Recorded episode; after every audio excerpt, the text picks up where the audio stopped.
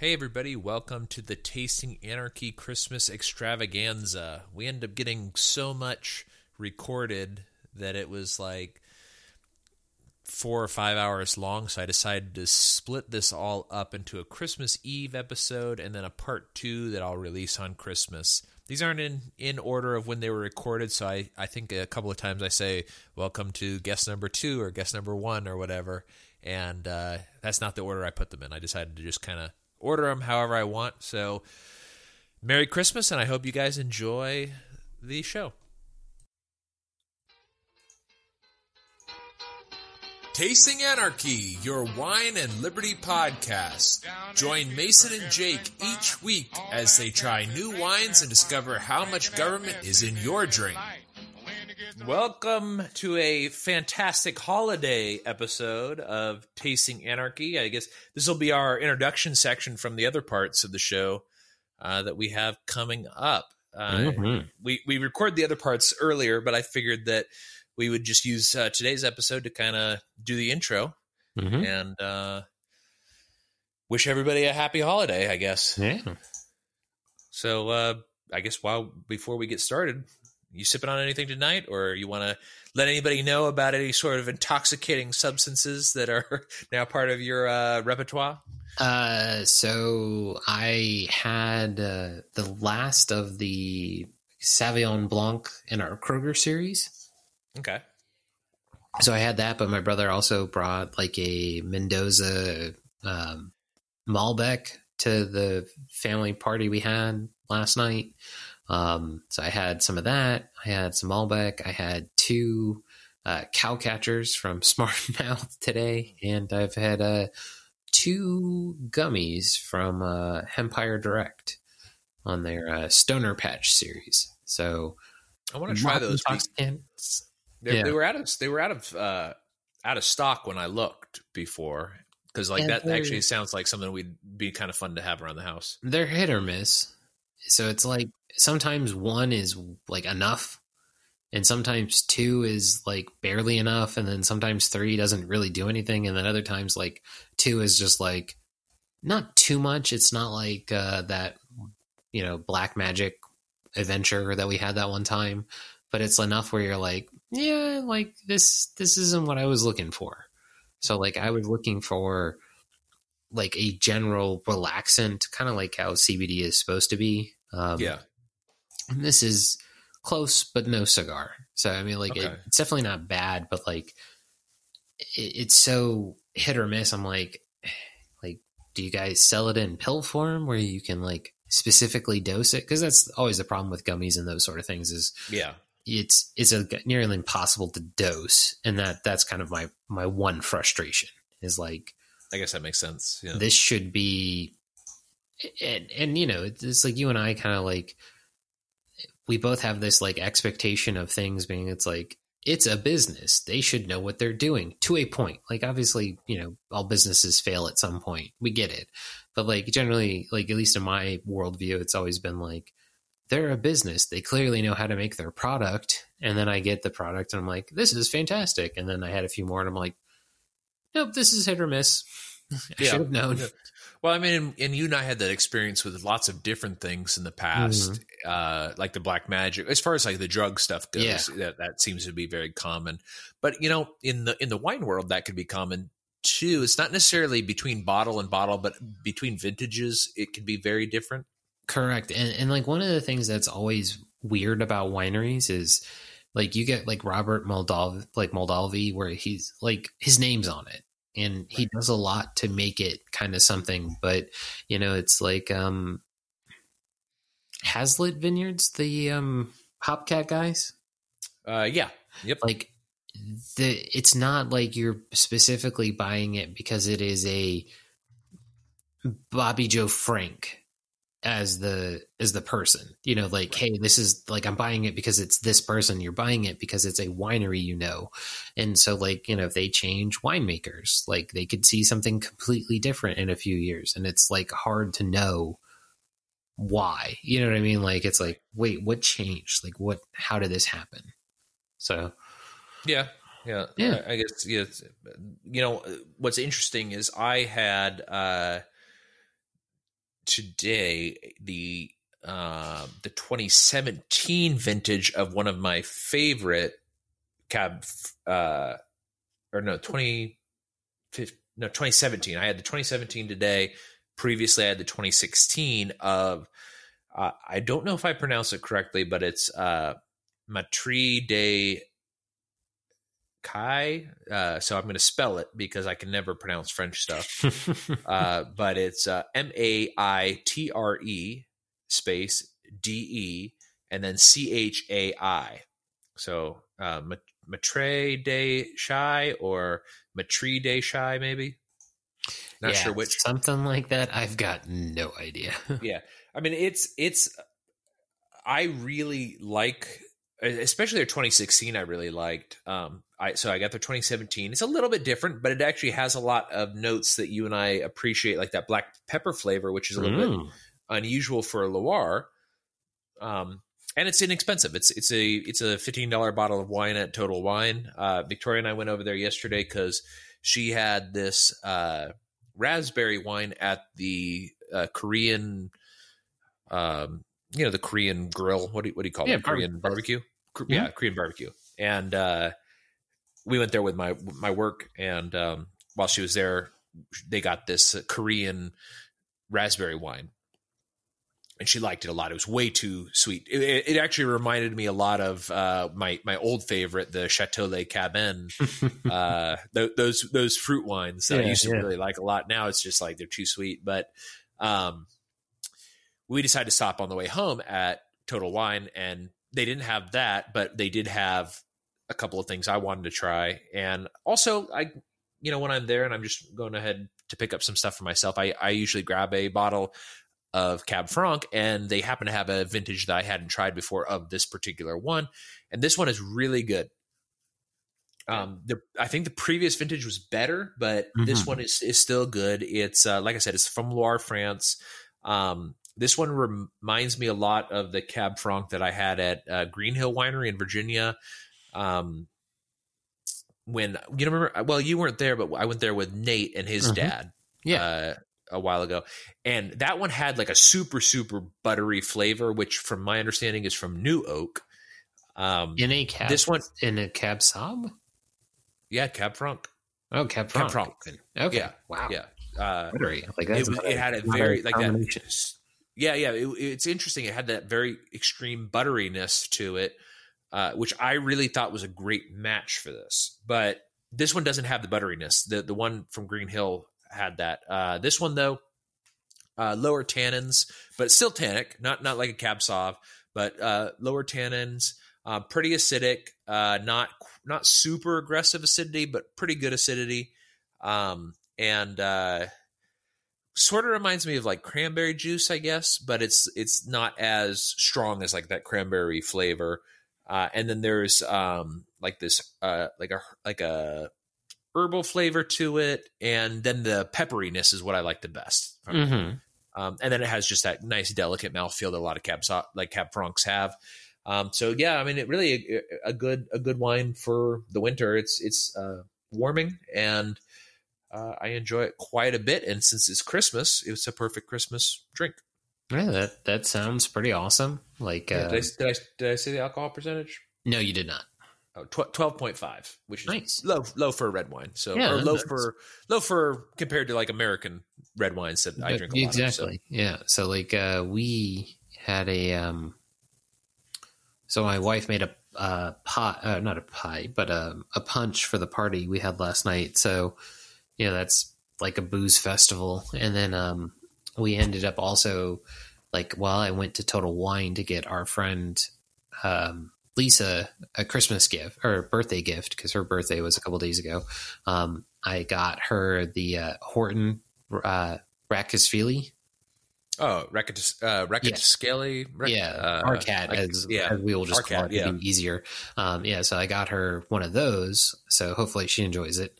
Um, and then I got a, um, I got a dessert wine from Williamsburg Winery, which I'm super pumped about. But I also got a like raspberry combination mead, like uh, oh, from Virginia, okay. like the silver. That's like the the Vikings blood was, I think. Oh no, that was cherry, I think. Yeah, so like yeah, yeah. this is this is like a Virginia based uh, meadery too. It's Oh, like okay. uh, some silver bee or something like that. It was really interesting. So I got I Oh, got the uh, I took a tour of that uh, cidery. yeah Or wait, is it a cidery or a meadery? Silver Bee. I think I took a tour of that. Well, it has a silver B on it. Like I don't know if that's the name, but yeah, something like that. So Uh, is it from Richmond? I don't have that much information. Okay, hold on, hold on. I got I got to look this up now because I did take a tour of one that was really cool. Um, Richmond, Richmond cidery. Let's see. Nope, mine was Blue Bee, not Silver Bee. Yeah, well, this is this just has. uh Hang on a second. Uh, Virginia.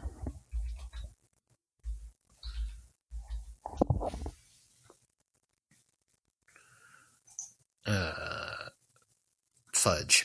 I tried like searching it, and yeah, Okay. be- I think it. I think it is a mead. Now that I think about it. Okay, so this the cidery is what I was thinking of. I, Yeah. I don't I, don't- I don't know if they do meat or not, but yeah, that was, that was a fun tour that I did. I did it with my uh, younger sister when she was uh, she got stuck. She tried to fly out of Charlottesville to somewhere, and the flight got canceled or something weird. Like Mm-hmm. so, actually, I drove her from Virginia Beach when I lived at the Betsy Ross house. I drove her from there to Charlottesville Mm-hmm. Then just because I was a little bit concerned, I waited in the parking lot for like 30 minutes. She messaged, okay, you can leave now. I, I start going back down to Virginia Beach. And then maybe 30 or 40 minutes later, she messaging uh, goes, never mind, they canceled the flight. Can you come back up? and, uh, and so I, I came back up and she's like, okay, so they switched me. And this was like really early in the morning. So she's like, they switched me to a flight out of Hampton. mm-hmm. Um, uh, what's the, the airport there is, uh, it's the Williamsburg Newport News Regional Airport. Yeah, so they switched her to that airport to fly like to like Baltimore or somewhere like that, and then from Baltimore to Hawaii, and uh, and so I went up and got her, but we had like eight or nine hours to kill, Mm-hmm. And it, you know it's obviously it's not that far down to that airport, so I was like, well, we're up here anyways. Let's stop on the way back in Richmond, go to the cidery, and do a cider tasting, and then we'll go to the Legend Brewery, which was next door, Mm-hmm. and it's a restaurant also. Yeah. um, and it was pretty good restaurant actually. They had good burgers, and uh, they had like the seasoned sweet potato fries, which I like a lot. And um, so we went we went on tour on the cidery, which was really cool, and then we went over to the. I don't know why I'm telling this story when this is supposed to be a Christmas episode. it has nothing to do with that, but we went over there. We we had and, and I like Legend. I think they have very good beer. Yeah, they Or got I- good brown ale for sure. Yeah, good brown ale. They have a couple of other good ones that were that were specific to that location. And then we ended up taking. Then I took her down to the airport. But uh, yeah, I mean, it was you know you got a whole bunch of time to kill. What are you going to do? And you end up just going to whatever's around, and that's Yeah. what was around. Yeah, so this is a Silver Hand Meadery. Oh, Silver Hand, and okay. this is Raspberry Passion is their the mead specifically, and they're like out of Williamsburg, which is cool. So it- Yeah. the Raspberry Passion is a two handed arpeggio arpeggio between raspberry and passion fruit, a virtuoso fusion of sweet and tart flavors that flow as smooth as a guitar solo cranked up to eleven. Boldly be still and savor what is good. Pairs well with lemon cake, vanilla ice cream, and chocolate cheesecake. So You know, the apartment complex I lived in before the one I currently live in mhm. uh, was I called mean, the house you Arpeggio. live in. Yeah, well, I, I live in my office, so it's, it's kind of like an apartment. Oh, I got you. yeah, but uh, no, but uh, yeah, the, but the the apartment complex I lived in was was was called the the Arpeggio. Oh, okay. That that Yeah. that makes sense. That's funny. Yeah. But yeah, so um you know, like I'm a I'm a you know me, like I'm a big kind of impulse buyer and like I was looking for stuff and like this is in a 500 milliliter bottle. Um Mhm. so I was like, okay, well I'll, I'll get this for Ashley cuz like she asked for something specific for uh like Christmas and I got her that. But I was like, I want to get her something like that I found. And then I saw that and I was like this is Virginia. It's this is interesting. Ashley likes mead. Uh, she likes raspberry. She doesn't dislike passion fruit. This will be worth it. and it was a in a 500 milliliter bottle, and I was like, oh, that's that's an impulse buy. So Yeah, and then yeah. like for me, I'll get this Williamsburg like uh, dessert wine, which no one else will like. But they also had like a like at the at Total Wine here. Speaking of like kind of wintry stuff and kind of more closer to Christmas, they had an ice wine from the Finger Lakes region. And like I just looked at like how much I was already spending and I was like, can't justify it, but like this will be interesting to talk to Jacob about. Yeah, I, think that that sounds pretty good. Yeah. I was like, oh man, like this would be something we totally would get together. Yeah, I mean, because what's interesting is like I've never been super crazy about mead, but then when I I and actually I have several bottles of it in the fridge still of Agora's uh Agora's Mm-hmm. mead. I I a lot of those like they weren't my favorite thing ever as far as like wines and stuff go, but I and it may be because I've gotten into wines, I appreciated the overall complexity more than I used to. hmm like when you when you guys used to get that um uh the uh what the Vikings blood I think was is one I only got that get- once or twice. yeah I remember trying it and just being like ugh this Yeah. is disgusting I mean, like personally, Vikings blood is not good in my opinion, but there Okay. are several meads that I do enjoy. Right. Um, so, but yeah, like no, I totally agree. it's like you know, mead's one of those things where it's like I like this, and I really did like what Agora did. Um, but it's also one of those things where like I don't really like honey, so I'm kind of like. I'm Yeah. not going out of my way for this, but then it's like same thing with kombucha. Like I don't really drink, um, like tea, but I love kombucha. So right yeah and uh I think it was a it's a good um yeah you're you know that's actually a really good comparison kombucha and tea if you're not a huge tea uh, although I do really like tea and I drink a lot of it but if you're not like a huge tea drinker mm-hmm. then kombucha doesn't necessarily sound appetizing, but it it it can be because it's more it's more like a uh it's more like almost like apple juice uh, Mhm. a lot of times like it's it's more of like an appley flavor so uh anyways yeah and that's that's that's uh yeah. yeah I, I'm I'm rambling a bunch, but uh, No, that's like kind that, of that all makes total sense to me personally. Yeah. So Yeah. Hmm. All right. Well, uh, let's go ahead and let's move on to the Christmas segment, and then we'll do the news article. We'll do kind of a quick Christmas segment. sounds So before we got started, you were telling me something you were looking forward. I don't know if you want to share it or not, but um, what are you most looking forward to this Christmas? Now you've got a kid, so Christmas is a little bit more exciting than for for me. But uh, but I think For- that uh, yeah. Uh, so I don't know what specifically you're referencing. So maybe like I'm just losing it. But the um, Barbie thing. Oh yeah, yeah, yeah. So like we got my uh my daughter the uh full on Barbie dream house. So it's like four stories and has like working elevators in it and like lights and stuff. So um it's this massive box. And like, you know, my house is small and my wife and I like you know, we may get each other like three combined gifts for like or you know, like so we get like so she gets like a specific gift, I get a specific gift, and like this year we're buying like a new bedroom set uh, Mhm. for like our joint gift.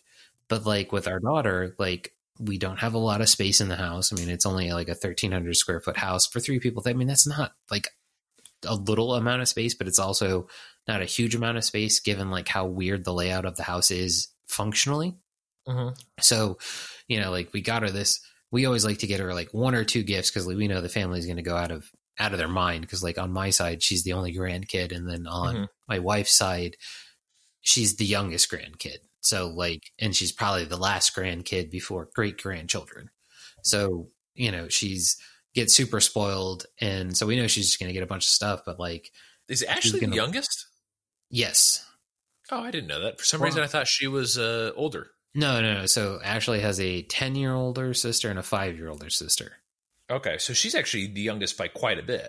Yeah, so her stepdad has an adopted daughter.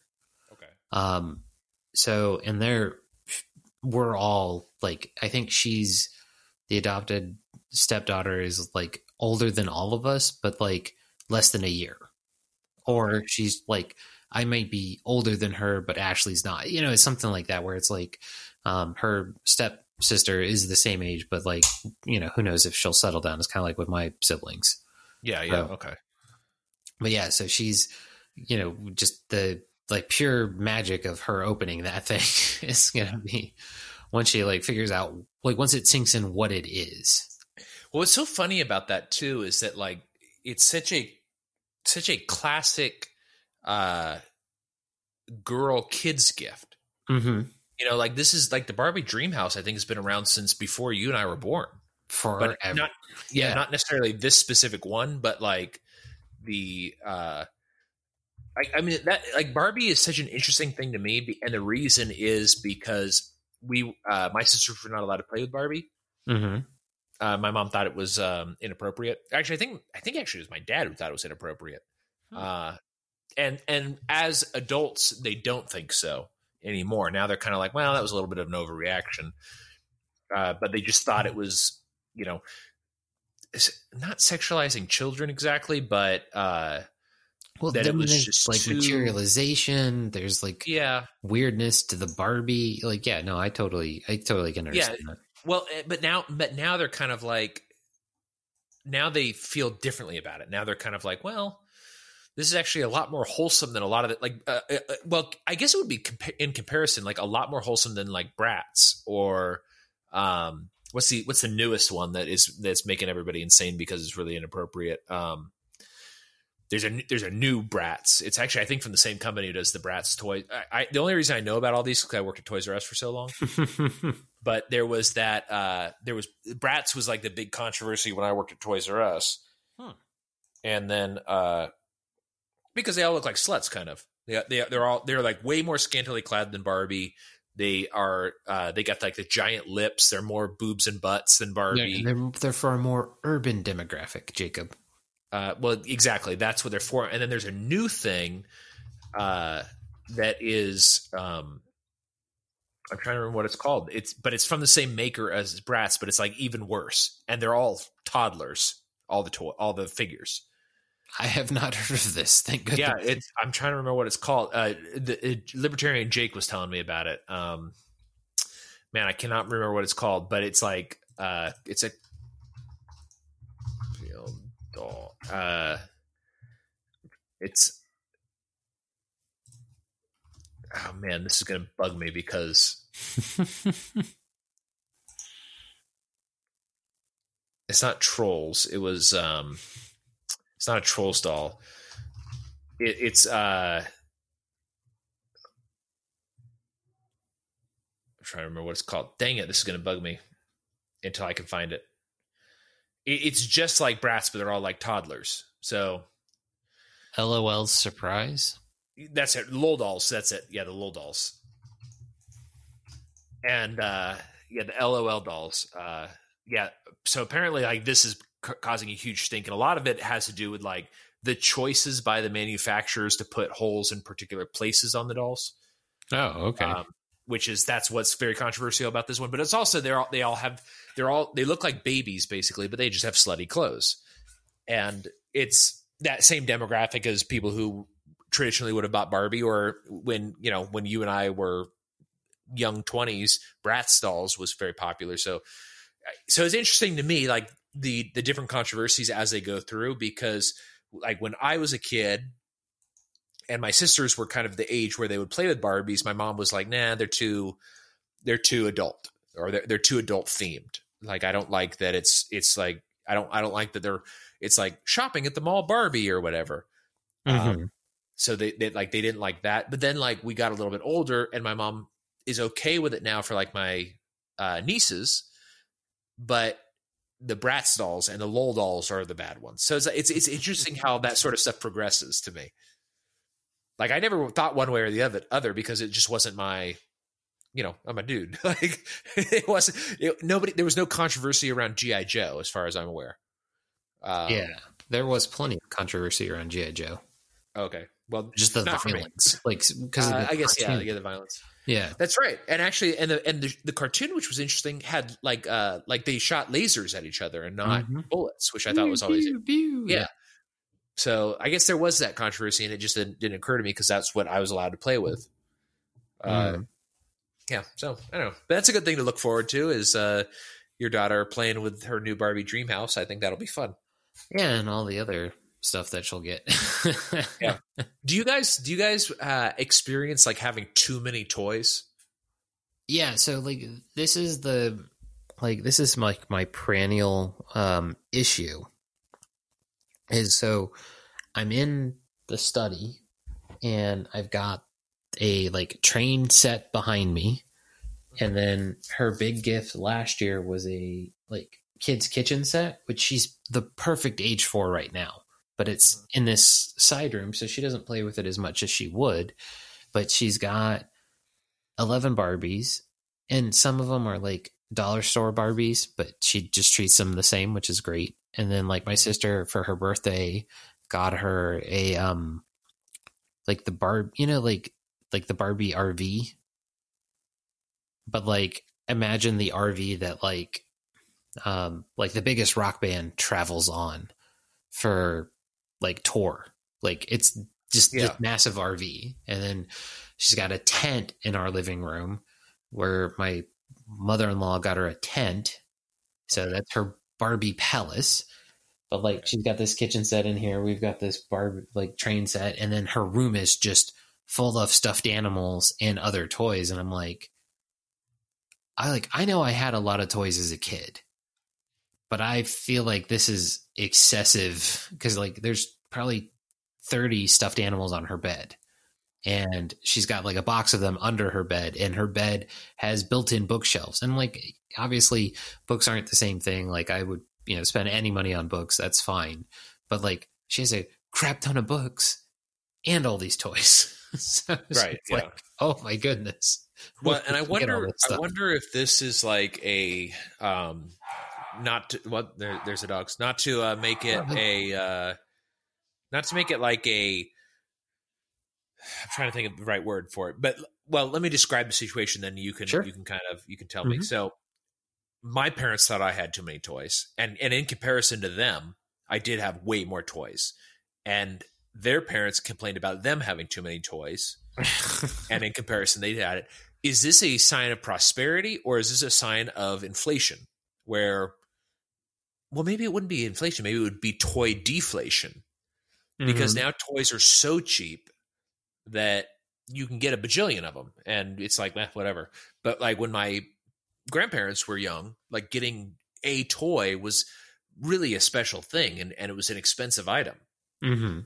uh, but you know they got you know so there were some basic things like a bear like a teddy bear or like uh tin soldiers or something like that. You and those were pretty inexpensive but like the amount of toys that we have like even i probably in my house right now have more toys in my house than my grandparents had growing up Well, there's two things to look at.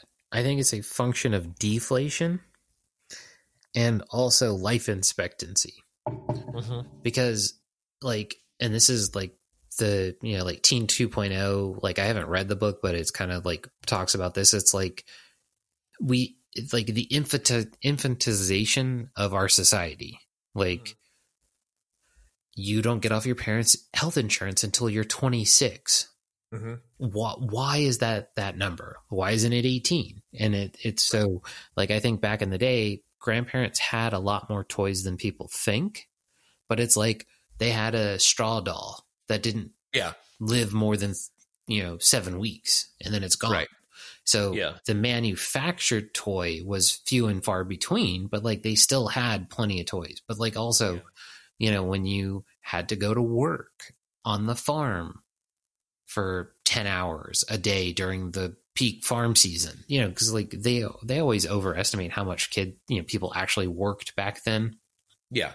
So they did work a lot but like you know it so they had less time to play with toys.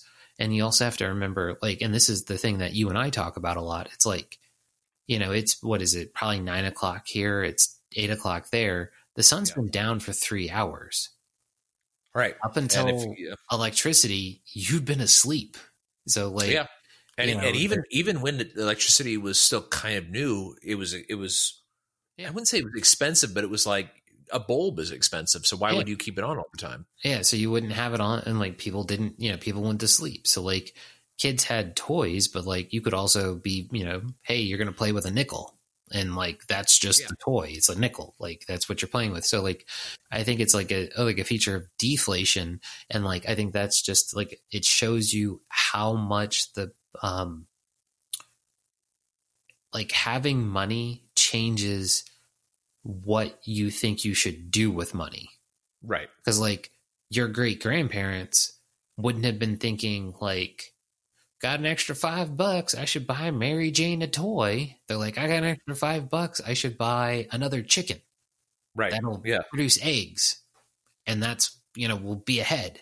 So like and i think that's the like so it's deflation but like also like it's also inflation because it's mm-hmm. like we have so much time and we we spend we advertising is so strong to cause people to divert their precious resources into buying more stuff as opposed to like building new stuff like you know back in the day it's like oh you wanted to be a car like you were a car mechanic but you were trying to open your own shop like Right.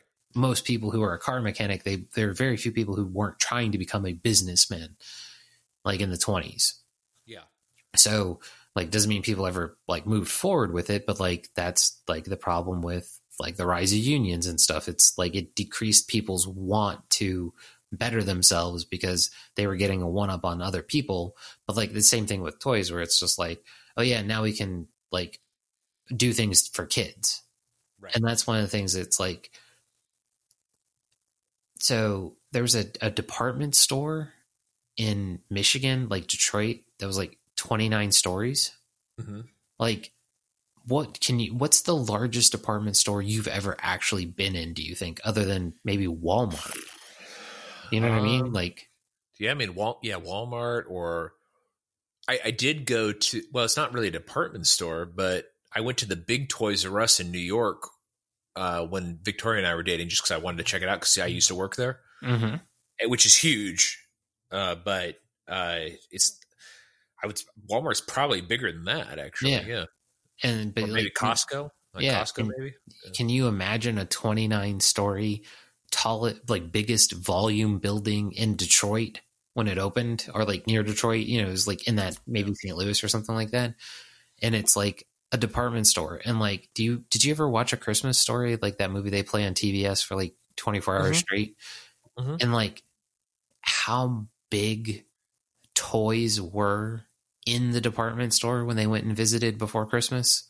Mm-hmm. like so like i think there was a certain point where like they we've got so rich we could literally make a kids section whereas before they just moved stuff like they had a kids section but like more of the store was taken over to capture kids spending you know because that's the one time parents are buying them stuff other than their birthday Yeah, and, So, and my mom, my mom used to talk about this too because when she was a little kid, before Toys R Us and stuff, there was um, it probably was at Macy's or somewhere like that where there was like it was called like the big toy box or something like that. It was at a department store, and during Christmas they just expanded it, so it was always like a big treat to be able to go to Sacramento or wherever it was and see this big toy section. mm-hmm. Uh, but it got to the point, and I think that you know Toys R Us is probably the a symptom of this is where the amount of toys because of prosperity it expanded so much that you could have stores like Toys R Us Mm-hmm. where like and when you and I were kids like Toys R Us was the shit like it was the biggest coolest place to well I don't know about you for me it was such a big deal to go to Toys R Us there was one in, in Sunrise uh, Mhm. near Sunrise Mall in um well you, you might know where Sunrise is uh, because you lived out in that kind of general area but uh, there was a Toys R Us at Sunrise Mall that uh, I don't think it was in the mall it was attached sort of outside to the mall so it was in the same parking shopping area but uh that was such a big deal to be able to go down there and we we were never really able to buy anything there just because we didn't have any money but uh, i do remember we went there for my birthday the year i got toby the dog my dog toby Mm-hmm. uh, and I really wanted the Z, and I've told Victoria this story a bunch of times, so if she's listening, she'll think it's funny. But uh, I wanted the Z-Bot. You, do you remember Z-Bots? So it was Micro Machines did these like little robots, basically. Yeah, I think I know. So- maybe know what you're talking about. Yes, I was super into those for one year, and we we went to the Toys R Us, and it was almost my birthday, and there was the Z-Bot. For this was like one of the most pivotal points in my life for maturing. Mm-hmm. uh, because they, they had the Zbot Fortress. I really wanted it, and mom, there, there's like I have actually two toy experiences that are like this. But uh, mom was like, "Look, you can get the Zbot Fortress if you want, or you can get a dog. It's your choice." and it was the one of the hardest decisions I ever remember making. And I was like, "I'll put the Zbot Fortress back. I'd rather have a dog." and and I just remember that being like a pivotal maturing standpoint or whatever, where like I realized time preference to some degree, Mhm. where I was like, the Zbot Fortress will end up like my Mighty Max Fortress, where I really like it and play with it for a little while, Mhm. but the dog will last for years. Like the, the only thing that I could think of that might have actually compared would be if I had bought Legos, that might have been a harder decision because Legos lasted forever Mhm. Because they, they, they can always be something different. Yeah. whereas like the Zbot Fortress, it's set. It's that's what it is, and as long as you're into Zbots, that's that'll work. But then you know Zbots is like a and, and it was one one of the first times I recognized that Zbots was just cool for then, and uh, and then there was a similar maybe two or three birthdays after that. After I'd gotten the dog, I had saved up money to buy a Lego set, and I had one particular Lego set in mind. My dad took me to Toys R Us or Target or somewhere like that. They didn't have it, and I had like a crisis of conscience where I they didn't have the Lego set I wanted, but they had this other Lego set that was Mhm. similar price and, and pretty cool also. Uh, and I remember my dad being like, "You can buy that if you want, but it's not the one you wanted." And I remember just sitting there going like, "It's not the one I wanted. If I spend this money, I won't have the money in the future when that the one I wanted is available." So I put it back. And uh, there was another one where I was like, this is like a, this is a Jacob starting to become a forward thinker to some degree. Like little kids don't do that, I don't think. They, they, think a lot more about like what's going on right now. They they do and they don't. There are certain things like meals where they are very tied to that, and like Yeah. my daughter, like so, somebody at the, my daughter's school tested positive, so Tuesday, Monday, and Tuesday they were supposed to be open this week, and then Monday and Tuesday of next week for the full day program. People are paying more money for them to be open as a daycare, Right. and of course they close, and I'm like. Oh, Oh my goodness. Yeah, Yeah. So like my mom's going to watch her and she was already going to watch her for the two days and two days. Now she's just going to watch them for all eight, which is fine. Um, but like, Your mom probably enjoys that. yeah, At least yeah. But like, so my daughter can really look forward to that. But then she'll also turn around and go and ask you, what day is it? And you're like, you told me when you got up it was Sunday. And we told you that was correct. How do you not know what day it is? And in her mind, you know, and like I personally subscribe to the like the day takes longer when you're a kid because it, you've mm-hmm. lived less time.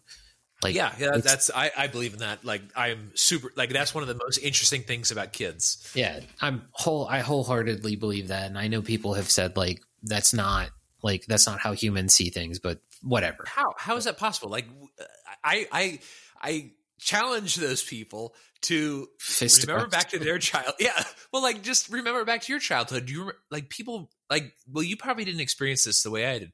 Church was so long when I was a kid. Oh yeah, And no, now I, if- I remember if somebody being a kid invites in me- church. Yeah, Yeah, if somebody invites me to church now, I'm like, eh, it's 45 minutes, whatever. Like, but as a kid, I was just like, oh my gosh, this is long. yeah. I remember like just dreading school and Yeah. like for how long I thought it was going to take. Like I didn't, you know, I wasn't like getting beat up or something. It was just like, oh, this is take forever.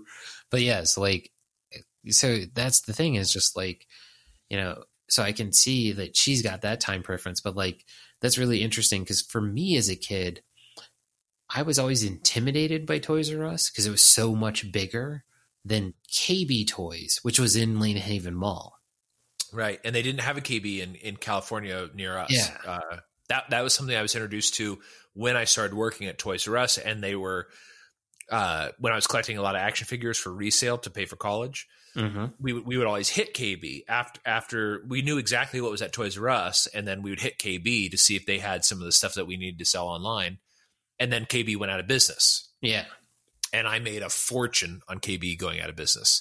like a, like a minor fortune because like I I had such a encyclopedic knowledge of what things cost on eBay at the time hmm that like as soon as it was announced that KB was going out of business, I showed up, everything was discounted immediately, and just bought it all, sold it online for maybe twenty percent, thirty percent knockup, and uh, it was uh, oh, it was a it was a windfall for me. Yeah. It was that was a good those were good times. But yeah, like, I, I f- I always forget about KB because it was just not part of my Yeah. And then you Um, worked at Toys R experience. Us. yeah So, but like, and that's the thing is like, I, like, KB Toys was at Lynn Haven or Pembroke Mall. So, like, that was like within walking distance of my parents' first house. And, but like, I don't remember, like, I know I liked going to the toy store, but I'll tell you what I liked even more mm-hmm. going to Kmart as the toy store. Because oh interesting it had less toys, but it always had what I wanted. And I, I was always like, I never bought like Legos. My okay parents tried to get me into Legos, but I was, they got me K'Nex first. And like, yeah and what you you said you were into Yeah. K'Nex yeah, I was in into K'Nex and I bought more K'Nex sets from there, but I always wanted the roller coaster and they never got it for me. Thank goodness. Like I did not need that. But, um, so like I always wanted to go to Kmart because they had GI Joes. and Mhm. like I was too stupid as a kid to realize that like I think KB Toys also had GI Joes, but Mhm. like KB had because they were only a toy store. You know, they always had the newest like GI Joe line and right things like that, and like I don't know what I was looking for as a kid, but like I was just like, oh, go to the Kmart and it's like five ninety nine for a, a GI Joe. And like Yeah. you know, I knew the price exactly, but like had no idea what tax was. so like I never had enough money. And like my parents always just bought it for me. But like, you know, you're saying with like going in and getting that Lego set and like choosing not to get it because it wasn't what you wanted. And like I don't remember being smart enough as a kid to even know what I had wanted. You know what I mean? Like Yeah. like, oh, I've been researching this set in some way, like looking at, you know, like something up until video games. And that's well, you know, I, I think I think for me, a lot of that was because we had internet so early. yeah. Uh, I was able to look up Lego stuff. Lego Lego was present online really early, Yeah. And uh, you could look up the sets. So I was able to do like research and stuff at home and be like, you know, licking my lips, drooling, being like, yeah, I, I really want this cowboy set that because they introduced that cowboy line uh, with uh, Gentleman Jim and all, all those all those figures and stuff like that. They introduced, those in like ninety six or ninety seven, Mhm. and uh, I was really into those the cowboy line, and uh, that was after the Knights. The Knights was like their big one when I was real little, and then Yeah. and then they introduced this cowboy the cowboy line, which was really cool. But Yeah. Well, I mean, Um, like here, so like as a kid, like when we got internet and I was in third or fourth grade, I didn't really understand that you could look things up on the internet until like ninth grade. Like, Hmm. I knew the internet existed, but like it didn't, you know, it was for talking to friends. It was Yeah. for like downloading movies at certain points, but like the idea that you should get new information and find forums and stuff like that. No, it's just like I do a lot of Reddit now, but like I didn't have like big forum days yeah, back in the But- things. Yeah, and I mean that that's interesting to me because the and it's changed a lot. Like you're actually much more of an internet person now than I am. Like I just don't care that much about it. Uh, Mhm. Other than Twitter, I guess Twitter is like the biggest thing for me. But like I got real tired of Reddit and uh, don't really do that anymore. But like what was interesting when I was a kid, I was really into the chat rooms. I was really into the forums and like anything that had uh GI Joe or Lego. GI Joe I was really into, and then they had you know the knockoff GI Joes, the uh, Corps toys, uh, C O R P S, uh, Corpse or whatever. I always had call them no. Corpse. uh, they were they were basically le- they were they were GI Joe, but they were a different brand. Mm-hmm. and, and they were almost as good as GI Joe, except for their thumbs always broke off, so they couldn't hold the guns. Mm-hmm. Really frustrating, but because like from that sort of standpoint as you had, is I grew up in the country. We're, we're not going to get to any of the wine articles, by the way, today. No. We're just gonna we're gonna talk about this, and that's it. But uh, I grew up in the country, and uh, not really the country, but sub the the more further out suburbs than you. Mhm. And my my regular toy store was the Raley's toy section, so the grocery the grocery store toy section Mm-hmm. and uh, there they had GI Joe, and probably probably similar to your exposure at Kmart, but even less selection.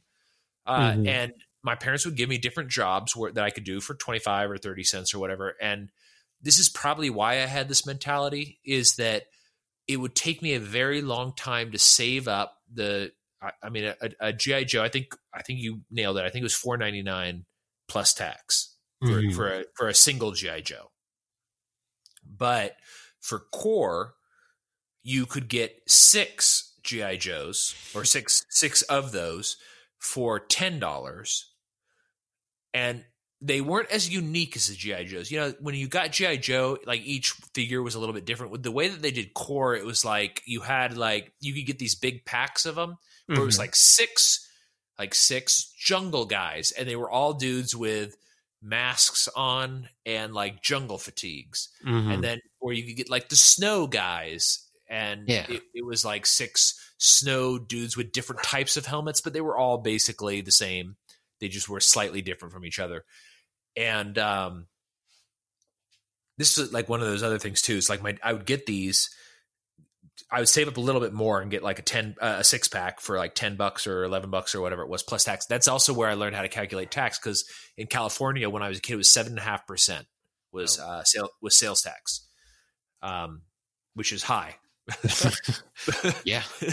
but uh, I remember my my mom taught me how to calculate ten percent, which at the time was pretty complicated. But she was like, "It's pretty easy. You just move the decimal over."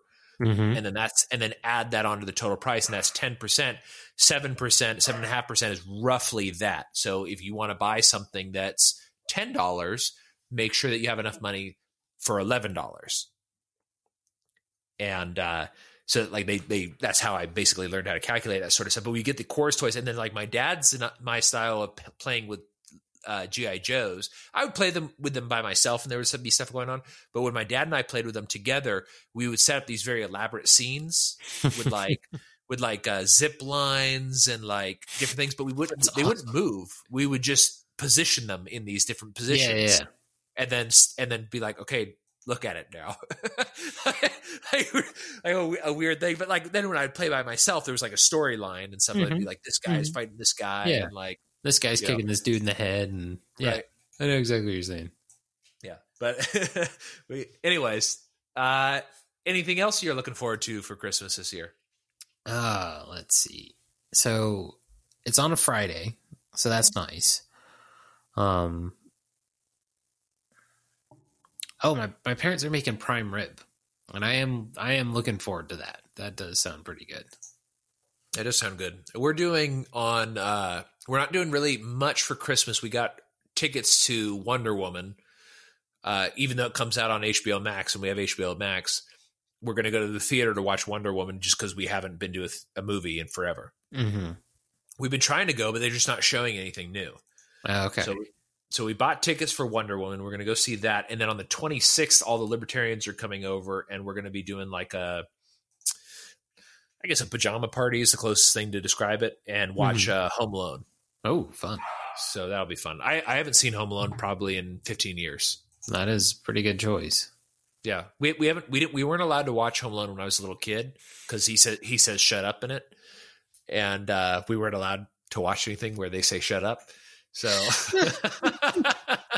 I want to have So- your mom on so badly after, like, wait, like, did you have a newsletter like where they told you like this movie says shut up? Like, Uh, they always so so my parents my parents if there was a movie that they thought was appropriate for us they would always get it and watch it together the night before Okay. and then yeah so like so like let's say that like on a friday night we were going to watch this movie they would get it on Thursday, and it would be like a blockbuster two day rental or whatever. Mm-hmm.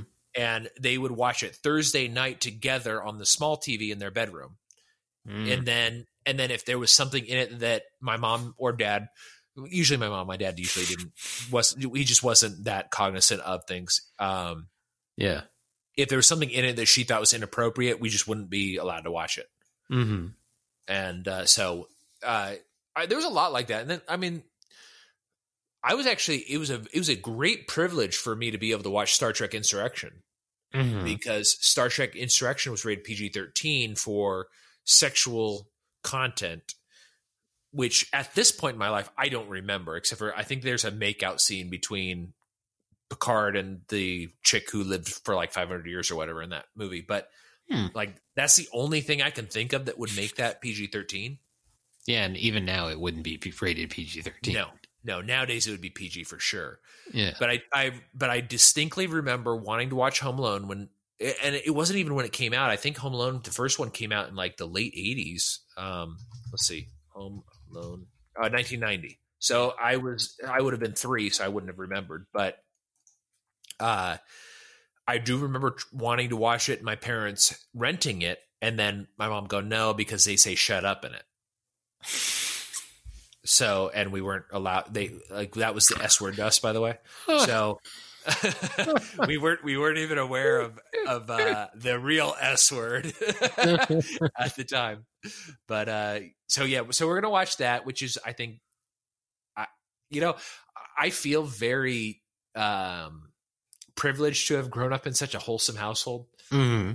I'm I always think about this to myself is like would I allow my kids to watch this because like I think my my mom had a good it was good reasoning. It wasn't that he said shut up just in general. It was that he was disrespectful to the adults in it Mm-hmm. and that's what she didn't like and he said shut up to one of the adults. Yeah. Uh from my recollection, I I, I haven't seen the movie in years, but um on a on a interesting side note, Macaulay Culkin's sister is the sister on Mr. Robot, which Victoria and I have been watching lately. And we were sitting there, and I was like, "This girl looks super familiar to me." And uh, I, I like, I was like, "Oh my gosh, I think she's one of the McCulkins." And we looked it up, and it was his younger sister, which I just thought was interesting. Yeah, uh, are you looking it up? I'm trying to, but I'm not spelling his name I- I or think- any part of his I- name right. Yeah, it's uh, Culkin is C H A I K I N. Yeah, uh, Carly Culkin Oh, is Carly. uh, Carly. Yeah, Carly Culkin.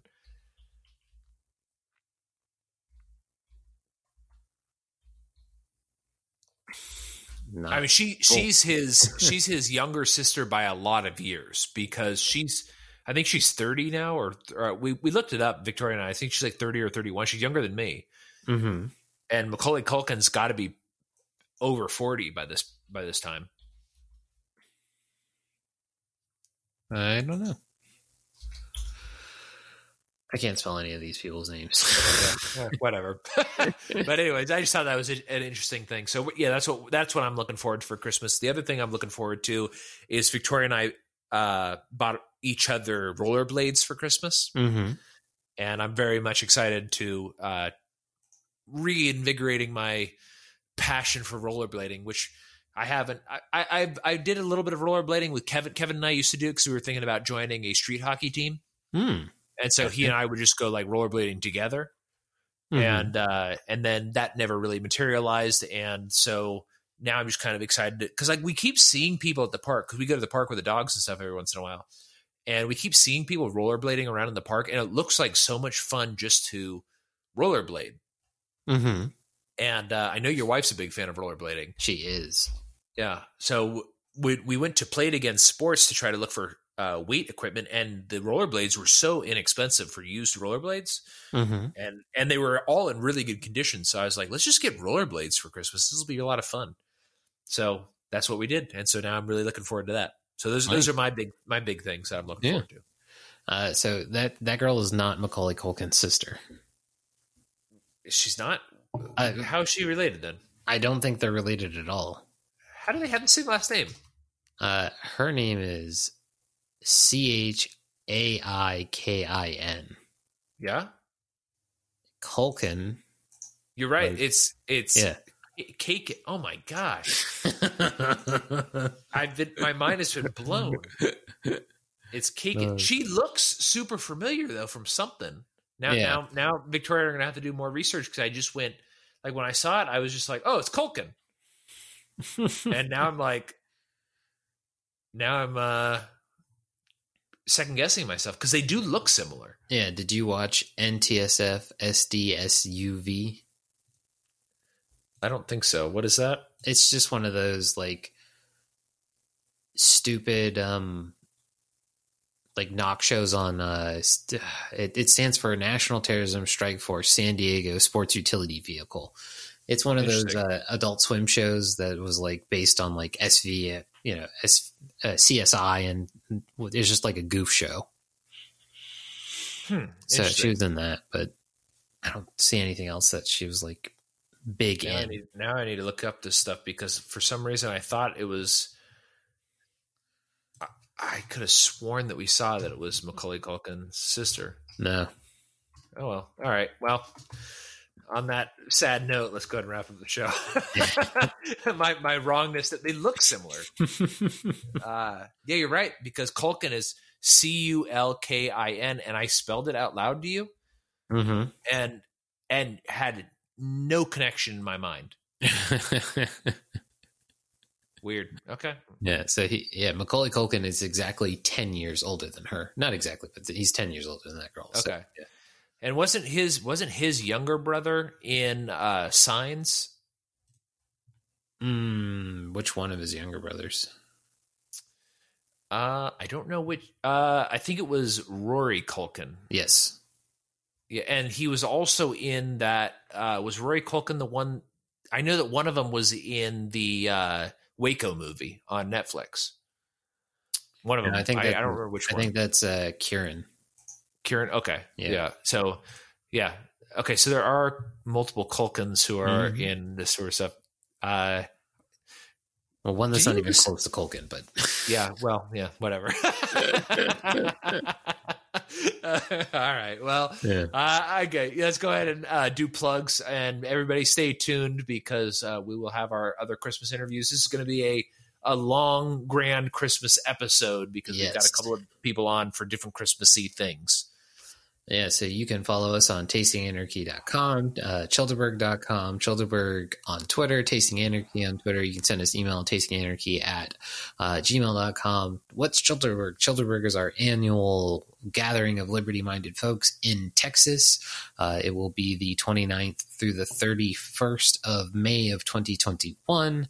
It'll be at the Muleshoe Bend Recreational Area. Um, yeah. And uh, speaking of, of Childeberg, uh, I was on the propaganda report recently. Uh, so go check out the propaganda report. I think this will be out either before or around the same time as that episode comes out. So go ahead and check out the propaganda report. I was on with Carr and Bird uh, to promote Childeberg and just to promote a positive view of the world Yeah. uh, which is sometimes we we get kind of like sucked into the sort of libertarian negativity, but there is a lot of stuff to be positive about as well, and uh, we kind of promoted that in that episode. So Good. Awesome. check that out. All right, Mm. stay Yeah. free, everybody. Stay free. Merry Christmas. Merry Christmas. Yeah. All right, welcome to our next guest on the Tasting Anarchy Christmas episode. We've got Billy from Cork and Java. Uh, how are you doing, Billy? I'm doing well. How are you guys? Very We're good. Very, yeah, very good indeed. Um, we just wanted to before we we get into our our main episode, which people will probably hear before the Christmas episode. We just wanted to kind of touch on a couple of topics about Christmas and how your family does things, and some good Christmas memories from you. So, I guess my uh, first question for this will be.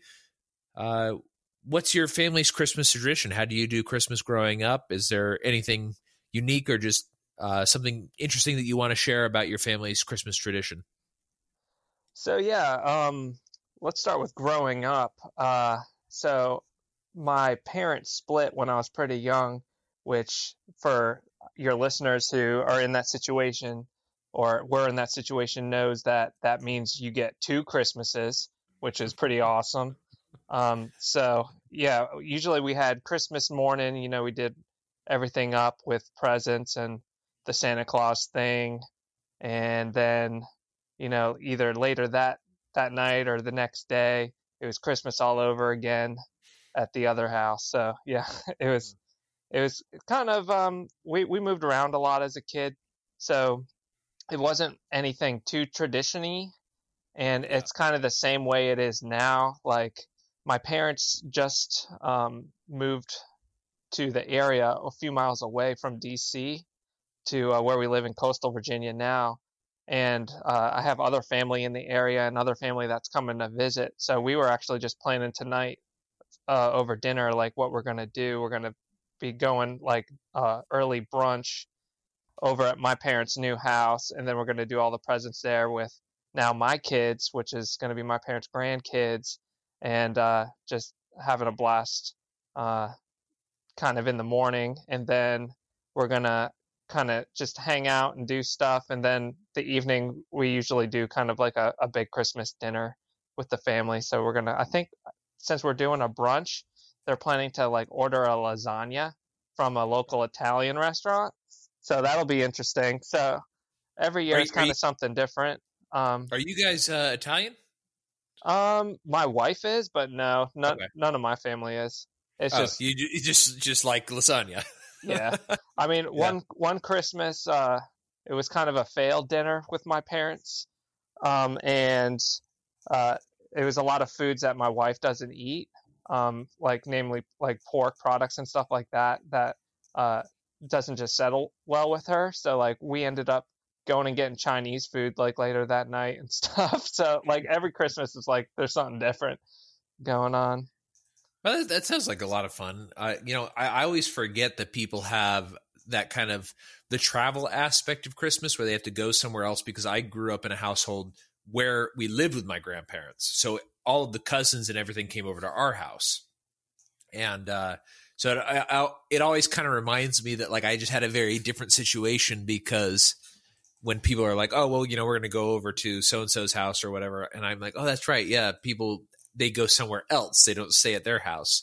And, um, we're, we're thinking about that maybe this year is, uh, right, right now we don't have any kids or anything. We're probably not going to go anywhere this year, but I was kind of thinking about it. I was like, well, yeah, we got to figure out like at some point where is the hub when we do have kids? Like, where are we going to go? Because we're here in Texas. Most of my family's in California, but I have some family in Nebraska and Mason's out there in Virginia. So I don't, I don't know, you know, what's going to be the place once I have kids, like where we're gonna, where we're going to want to go see people and stuff. So that, that's that's interesting. Uh, what do you, what is uh, some stuff that you do?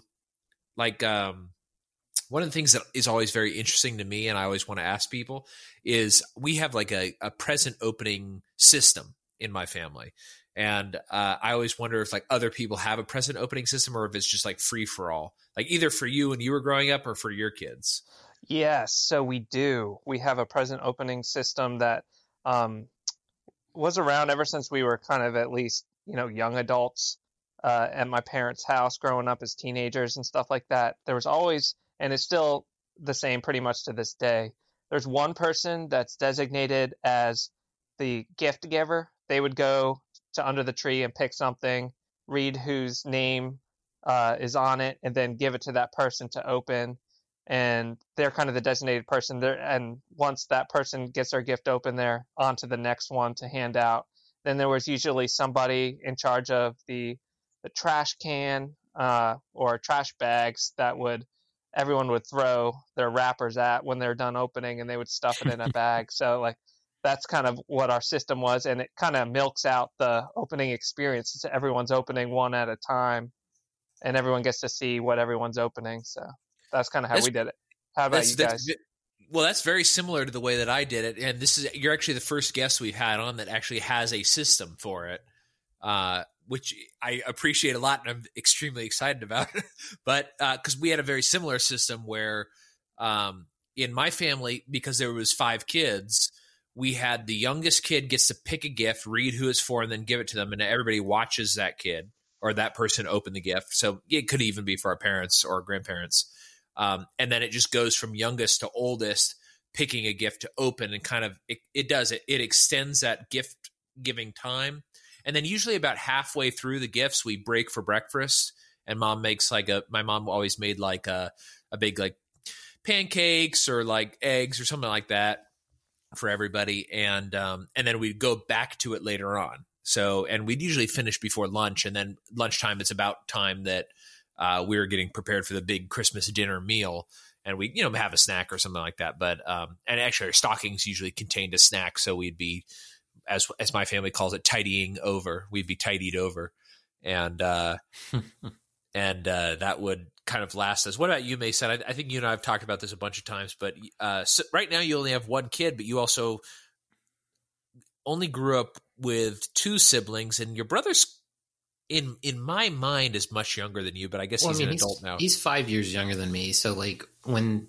like my grandparents live in town, or my grandmother lives in town, and my uncle who's mentally handicapped lived with them. So like we like family, and then we have like family who was in the Coast Guard and stuff like that. So family came to us, like came to my grandparents' house. So a lot of times, like we would just wake up, open our gifts, and then eventually mosey on over there. Um, mm-hmm. Now there were a few times I think where like we didn't go over that day because it was like no family was in town, so like we just would kind of stay separate. But um, yeah, like there, like we always kind of did a free for all where you know like people would kind of find their own gifts and like my parents always like kind of do more than they should so there's always mm-hmm. a little more gifts from them than really is necessary so but my brother has taken to like kind of mm, like handing out all the gifts and, and making sure people continually have one to open um, yeah okay so but like with since for my parents at least my daughter is their only grandkid like a lot of the focus is on her so Right. Yeah. Right. right. That, that makes sense too. Um, you know, one thing, Mason, that you don't have that I had growing up a lot, and I'm curious to see Billy because I know Billy, you go to a uh, a church because I see your postings on Facebook every once in a while. Um, do you guys have a pretty strong religious uh, component to your Christmas? My my family did, and I do still. Uh, so I'm just kind of curious because I know Mason, you're not particularly religious, mm-hmm. but Billy and I think probably share a little bit of that religious Christmas tradition. Yeah, so um, yeah, I'm a Reformed Baptist. So in kind of our th- theological views, um, we don't really do up ho- holidays or holy days too much. Like really, it's the the Lord's Day every week that is the focal point of our uh, um, kind of religion, and kind of the other holidays like Christmas and Easter. It's kind of Christian liberty, like yeah, you can celebrate it, but it's not like a prescribed holiday from the Bible that like mm-hmm. you're mandated to to worship or do anything in some uh, sacramental way or anything like that. So we kind of just celebrate it kind of as a, a time for family to get together and to um, you know reflect on you know jesus's incarnation and stuff like that but it's not something that we find as religiously significant as like just the the the means of grace of like the one in seven um, order that um, that we believe in uh, the Reformed tradition. That's, that's that's very interesting. I grew up uh, Southern Baptist, but I'm Quaker now. But uh, when I was growing up, my mom was very hardline, and we, although I, I, I, always feel like I don't describe this correctly, but um, we did not do Santa Claus at all until I was a little bit older, and then it was more like tongue in cheek Santa Claus. But when I was a, a kid, I, I and I've told the story probably on every every episode that we've had somebody on, or every segment in this particular episode, we've uh, where my mom pulled me aside when I was in kindergarten and said, uh, "Jake, you know we don't we don't believe in Santa, and we don't teach that Santa's real or anything like that in this household, but." when you go to school, there's going to be kids that do believe in Santa Claus, and it's not your place to tell them that it's fake. You just need to be quiet about it and don't say anything. Uh, and so I always find that kind of an interesting thing is, and Mason, you, you had a little bit of a different experience and, and you might want to share that again in this uh, episode. But for me growing up, like Santa wasn't even really a component. later on, we did Santa stuff, so we would have gifts that would be from Santa, and then in parentheses it would say mom and dad. So my mom always kind of held that uh, Santa Claus is not real thing, and I think it was because later on she realized my dad, when he was a kid, Santa Claus was a big component of his childhood, but for my mom, it was not. My my grandfather was Jewish, and my grandmother was Presbyterian, I guess, but very kind of not really not not into that kind of thing really. So um, that, that I, that's one of those kind of things that's interesting to me is that like Reformed Baptist though is very different than Southern. Well, not very different, but in a lot of ways different than Southern Baptist. Uh, and uh, and and also I guess we wouldn't we weren't really Southern Baptist. That's just the church we went to. But my mom was very much against anything that took away the holiday from Jesus. So uh, that was just kind of how things worked out for me. What about you, Mason? When you were growing up, what was your what was? I think you you mentioned this in an earlier episode that you were very offended that uh, you found out that Santa was wrong or something like that, or not. Yeah, real. like I I I never really get the point of like inventing something to go with like this gift giving kind of thing. Like to me, it's a religious holiday, um, or it ha- it's a holiday based on religious component. So, like, I don't see the need to secularize it with some other fat man, like, yeah, and then be like, oh, you, Santa brings the gifts. It's like, no, your parents got you these gifts, or your family members got you these gifts, and like, we don't need to make up somebody who brought them along. But course, my daughter believes in Santa Claus, and my wife doesn't let me choose that. So, well, is that, that's interesting to me too, because uh, and and Victoria and I've been discussing this a little bit, not not really a whole lot because we don't have kids yet, so it's not really that pertinent or whatever. But in Eastern European tradition, uh, they have uh, Ded Moroz, which is the uh, Eastern European Santa Claus kind of, and um, which is like Father Christmas or Father Frost, and um, he also has a granddaughter whose uh, name is uh, Senguch, Senguchka, I think is her name. I have to, I'll have to ask Victoria at some point to pronounce that, but that's kind of their tradition. And I always kind of think it's interesting because like it wasn't something that I grew up with, so it's not important to me. Uh, but it might be fun for when when we have kids to have uh, some sort of Santa Claus type tradition. What do you think, Billy? What are you, what are you doing with your kids? Do your kids do any sort of Santa Claus type tradition? So our kids are four and two right now, and we haven't told them about Santa Claus at all, and uh, we're not going to probably play it up much, and like let them figure it out at an early age, and not really, you know, like a lot of parents drag it out for a really long time.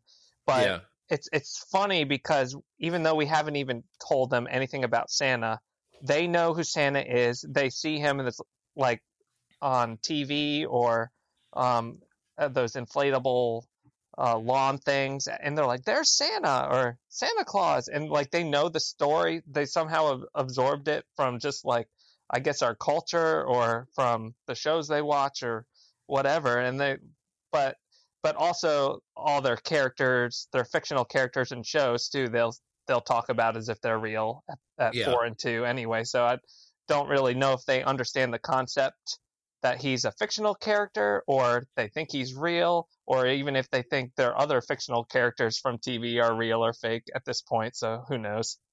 yeah.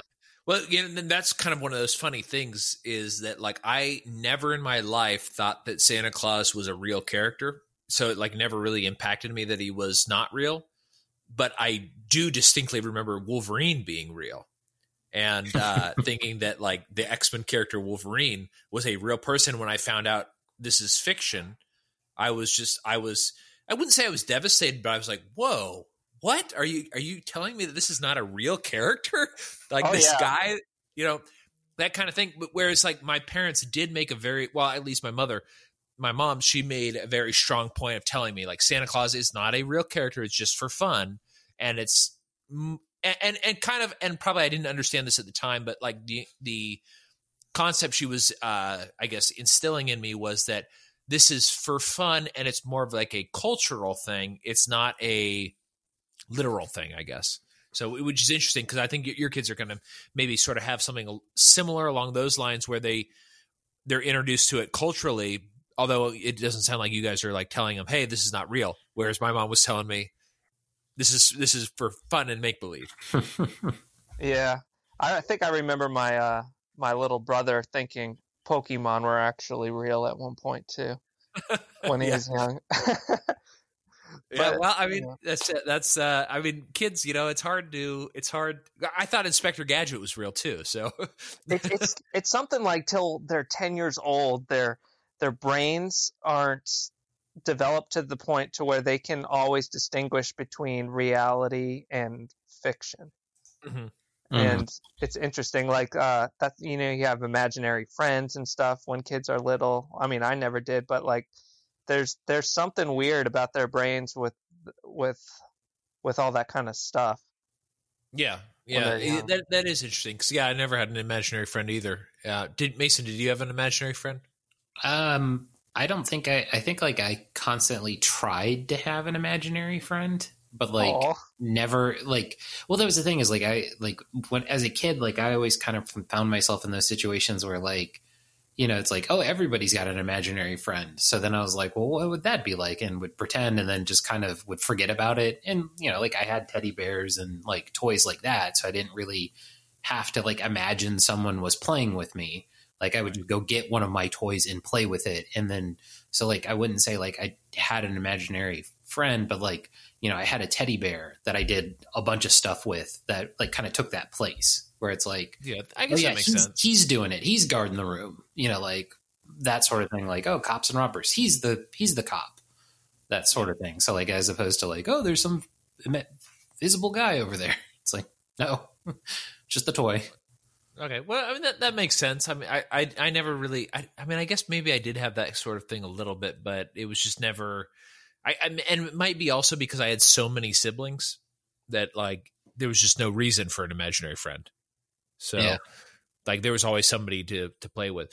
All right, well, let's let's go ahead and round out this uh, Christmas segment with um, uh, what's everybody looking forward to this Christmas and and uh, I guess let's let's go and include New Year's because New Year's is also important in our household because my wife's Eastern Euro- European and New Year's is is I wouldn't say it's more important but it's a a higher focus I would guess than uh, Christmas because their Christmas is after New Year's. So for uh, Billy, what what are you looking forward to this Christmas?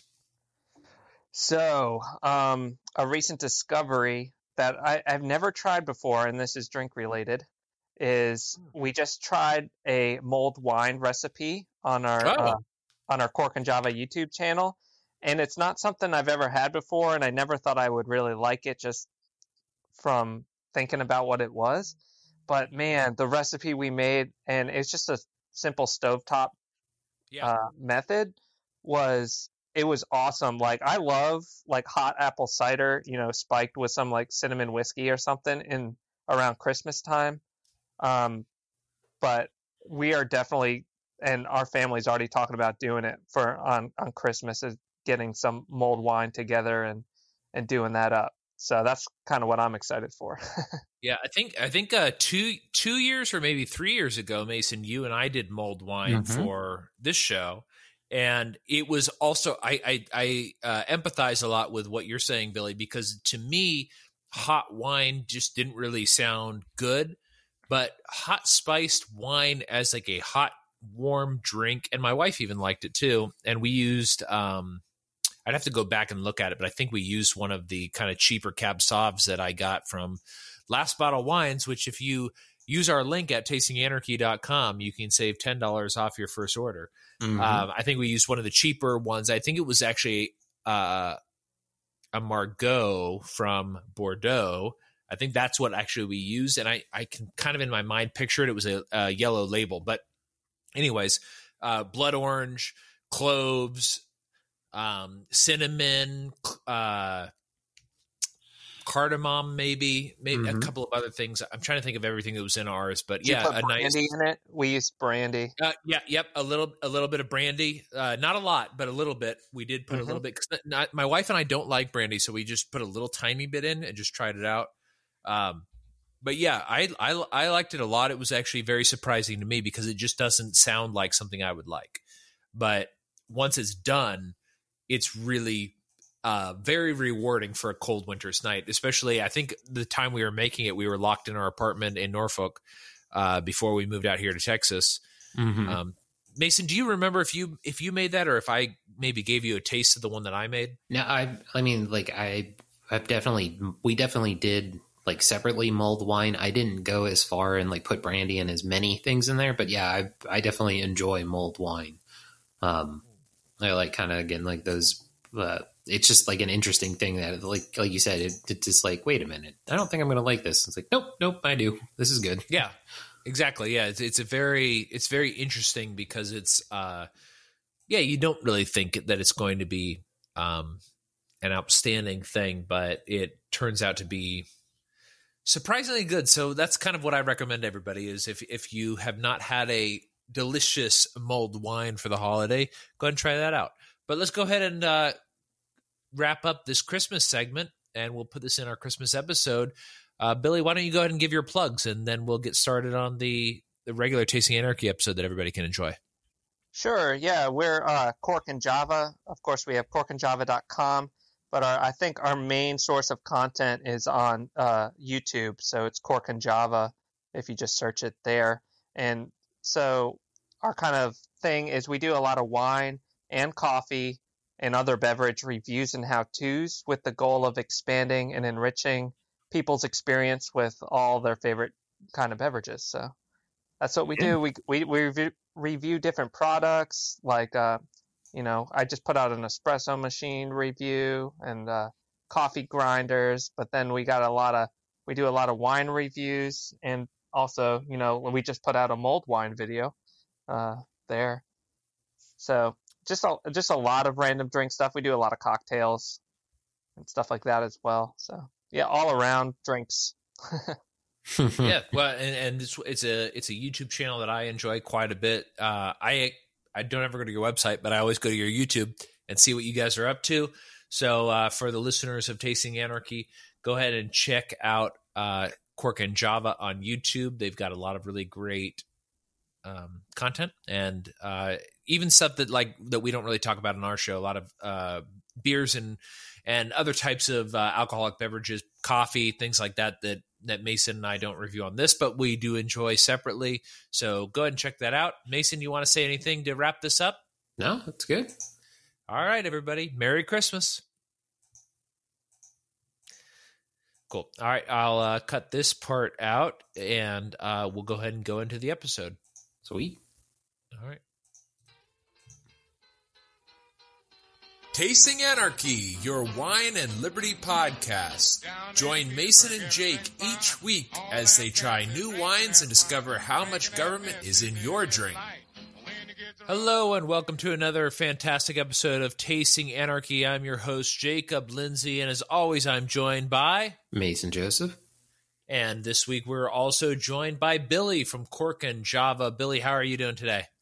I'm doing good. And you know what? I listen to my podcast at like 1.8 speed. So hearing that intro at normal speed was like, wow, this is slow and drawn out. maybe, maybe, we, maybe we need to speed it up a little bit, but uh, Because it'll be too fast when I listen to it on uh, my podcast catcher. right on, right on. Well, this week we are going to go back into our uh, segment that we or series, I guess, I guess series that we've been doing, uh, which is uh, Sauvignon Blanc from Kroger. We decided to have Billy on. Billy Billy told me earlier that he doesn't really have any particular opinion about Sauvignon Blanc, but uh, this episode's only partially about Sauvignon Blanc. What I wanted to have Billy on was um, we're going to be doing a little bit later 2020 predictions for the wine and alcohol world. I have an article that's related to that, and uh, we'll go ahead and get into that a little bit later. But uh, to start out, Mason, do you want to introduce the wine, or would you like me to? You should do so because you Okay. picked this one out. I did pick this out. I think I picked out all of the the Sauvignon Blancs actually. No, I picked out the ro- the last one. Like Oh, okay. All I had We'll- gotten we'll that originally. Yeah. Okay, so this is this is Carrie Sauvignon Blanc 2019 at Kroger. It's 12.99 a bottle if you buy a single, but if you buy uh, six, I guess you get a discount. Uh, I didn't write down the ABV. What's the ABV on this? Uh, it was thirteen something. Okay, thirteen. Okay, Yeah, I think. yeah. So this is uh, okay. All right. This is Central Coast, California, Monterey in particular. Um, this to me, so yellow. It's look wise, very, very kind of a dehydrated pea yellow kind of. Mhm. uh, which not not an appetizing color description, but uh, that's sort of I think maybe alluding to my the rest of my review. Uh, smell wise, I think it, it's uh, very citrusy, very a lot of uh, peach and pear, apple, also kind of like overripe pineapple. Uh, Mhm. Taste wise, that's very similar to the taste I get. It has good acidity, but it has that overripe flavor that I complained about a little bit uh, when we did the Pinot, Grigios. So I, I don't think it's bad. It's just that there is some of these wines at this price point. Well, I don't want to say it's at this price point because I've gotten uh, actually one of the ones that we did from New Zealand earlier that was at this price point, actually lower than this price point. I think it was ten dollars. Uh, I thought was quite good, and it was crisp, clean, refreshing. This, it's crisp. I would not say it's clean or refreshing because it has this overripe pineapple flavor to it that just makes it too sticky, too sugary to me to be a uh, clean Sauvignon Blanc. And I really hate to complain about things, uh, as you know, Mason. I do. um, I really don't like to give a negative review, and I don't think this deserves a negative review. I just think that it uh, people need to be aware that if you like that overripe pineapple flavor, this is the wine for you. It's like uh, it's like a grapefruit mixed with overripe pineapple. Very, very clearly that flavor. If that's what you like, perfect. This is the this is the one for you. Um, but for me, it's just not quite clean enough for a Sauvignon Blanc. I prefer the Sauvignon Blanc to be very crisp and clean and light and refreshing. It- this is Texas that I live in. You know, right now we do have kind of cooler temperatures, but the majority of the year is pool weather. I want to hang out by the pool, have a crisp, refreshing, clean, cold Sauvignon Blanc by the pool, and this doesn't really fit the bill, but it could fit the bill for other things. What do you think about it, Mason? So I didn't have as much of an issue as you did with it. Um, I I thought it was actually one of the better ones of that we've done so far. But I think this one, like my price point was actually nine ninety nine. Uh, so I think I actually was cheaper than yours. Oh, really? Um, okay. Yeah. So for me, like I definitely got the grapefruit, I got the citrus in it, but like I liked that it wasn't as crisp as you would say. Um, Mhm. So like I liked that, but I can also see where like I got what where you were going with it. You know what I mean? Yeah. Like there, I can see definitely kind of that feel and flavor to it. Um, I just enjoyed it a little more than you did, I think. But like I can definitely, I'm not in. in I don't disagree um, with what you were saying, where it's like, okay, this is definitely interesting. So, yeah. Uh, well, so Hey, Jacob, do Yeah. you have um? Hold on one second. teriyaki sauce in your fridge by any chance? um, I do actually have teriyaki sauce in my fridge. We we do cook with it quite a bit. Can you take a, a little swig of that and then try it and tell me what you think? I'm just kind of curious because the the notes that you were telling me about with the strong pineapple. I wonder if that would kind of because that usually has kind of a sweet pineapple-ness to it. If it would kind of cut it back a little bit. That would be an interesting experiment. Let's do that right now. So let me let me let me step away from my uh, mic real quick, get a little bit of this and a little bit of the teriyaki sauce, and see what that's like. Because that's one of the things actually. Um, on that note, is since I got the WSET certification, is combination with food for wine is super important. And um, I did the combination I actually did with this is probably a bad combination. I had three Rahr and Sons uh, Dad Gum IPAs before I had this, and that may have tainted my palate a little bit. Yeah, I did try to clear it out. I, ha- I actually had some salad, uh, which this is recommended to go with vegetarian fare. Um, so I did have some salad and a lot of water in between, but I'll go and try this out. So uh, let me let me break. If you guys want to fill the dead air, you can. If not, I'll cut it out in post. So uh, here I go. Hang on just a second. Yeah, I have a theory that uh, it might the sweetness and the kind of tart pineapple of the sauce might help complement it, or I think it might go opposite end and just completely destroy it too. What do you think, Mason? um, so that's the thing is like I I never really think pineapple with teriyaki. I un- totally understand where you're coming for for from with that.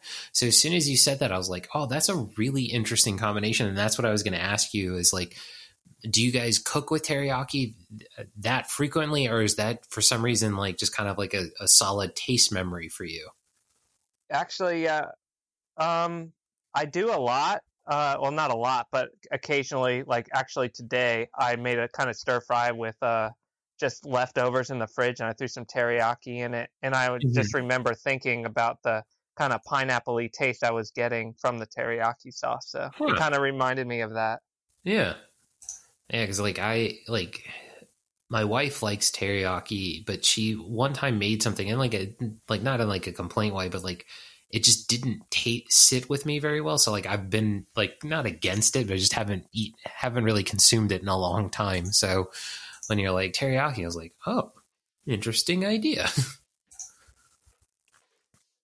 Sounds like we can hear him coming back. Okay, well, with with the teriyaki sauce, it does change it, but I think maybe our teriyaki sauce is uh, the salt content on this kind of changes it. What I could see this going with really well would be like a teriyaki salted salmon, like raw salmon. Um, with the teriyaki sauce, it it does it really changes the the I guess the palate on this. It's um hold on, I, I got to think about it for a second.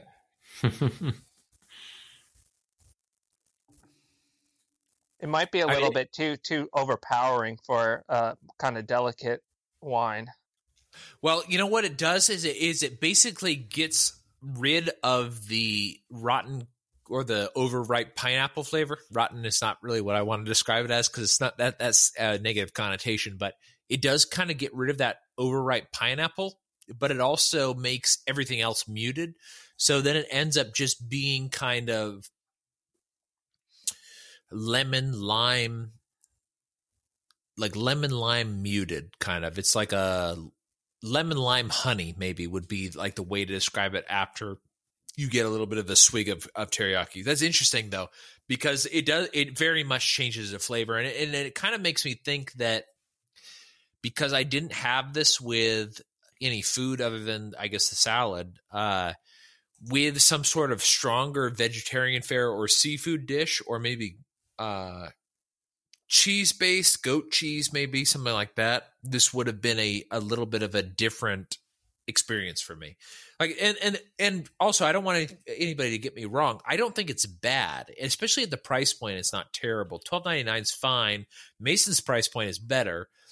Uh, I just know that I've had things at a at a Sauvignon Blanc at this price point or lower that I think are better. And also, I may be tainted by the research I've done as well for Central Coast California because this this does happen with me a lot. Is that like I'll start reading about the things I want to say about the Central Coast, and then uh, well, or wherever the wine is that we're from, and I'll go, oh yeah, that does fit. Oh yeah, that does fit. and um, so like I am kind of a, a, little bit jaded on that, but that that was a really great suggestion, Billy. I think that that'll fill out the episode a little bit. Maybe some sort of like a soy so- or soy sake salmon or a teriyaki salmon would be a really great combination with this. Yeah, I think it would be. Yeah. What what did you eat with it, Mason? Did you eat anything or just have it by itself? I believe I had it by itself because um, I actually drank it last week. Um, mm-hmm. So like I I just happened to have it in earlier, uh, or I just happened to have finished it all. So like I I don't have a huge amount of like memory of when like where I was when I consumed it. Got it. Okay. Yeah, then that makes sense. Uh, I went out and grabbed another bottle of it today when you were like, "Hey, let's do the carries," and I was like, "Crap, that was like three weeks ago when I drank that."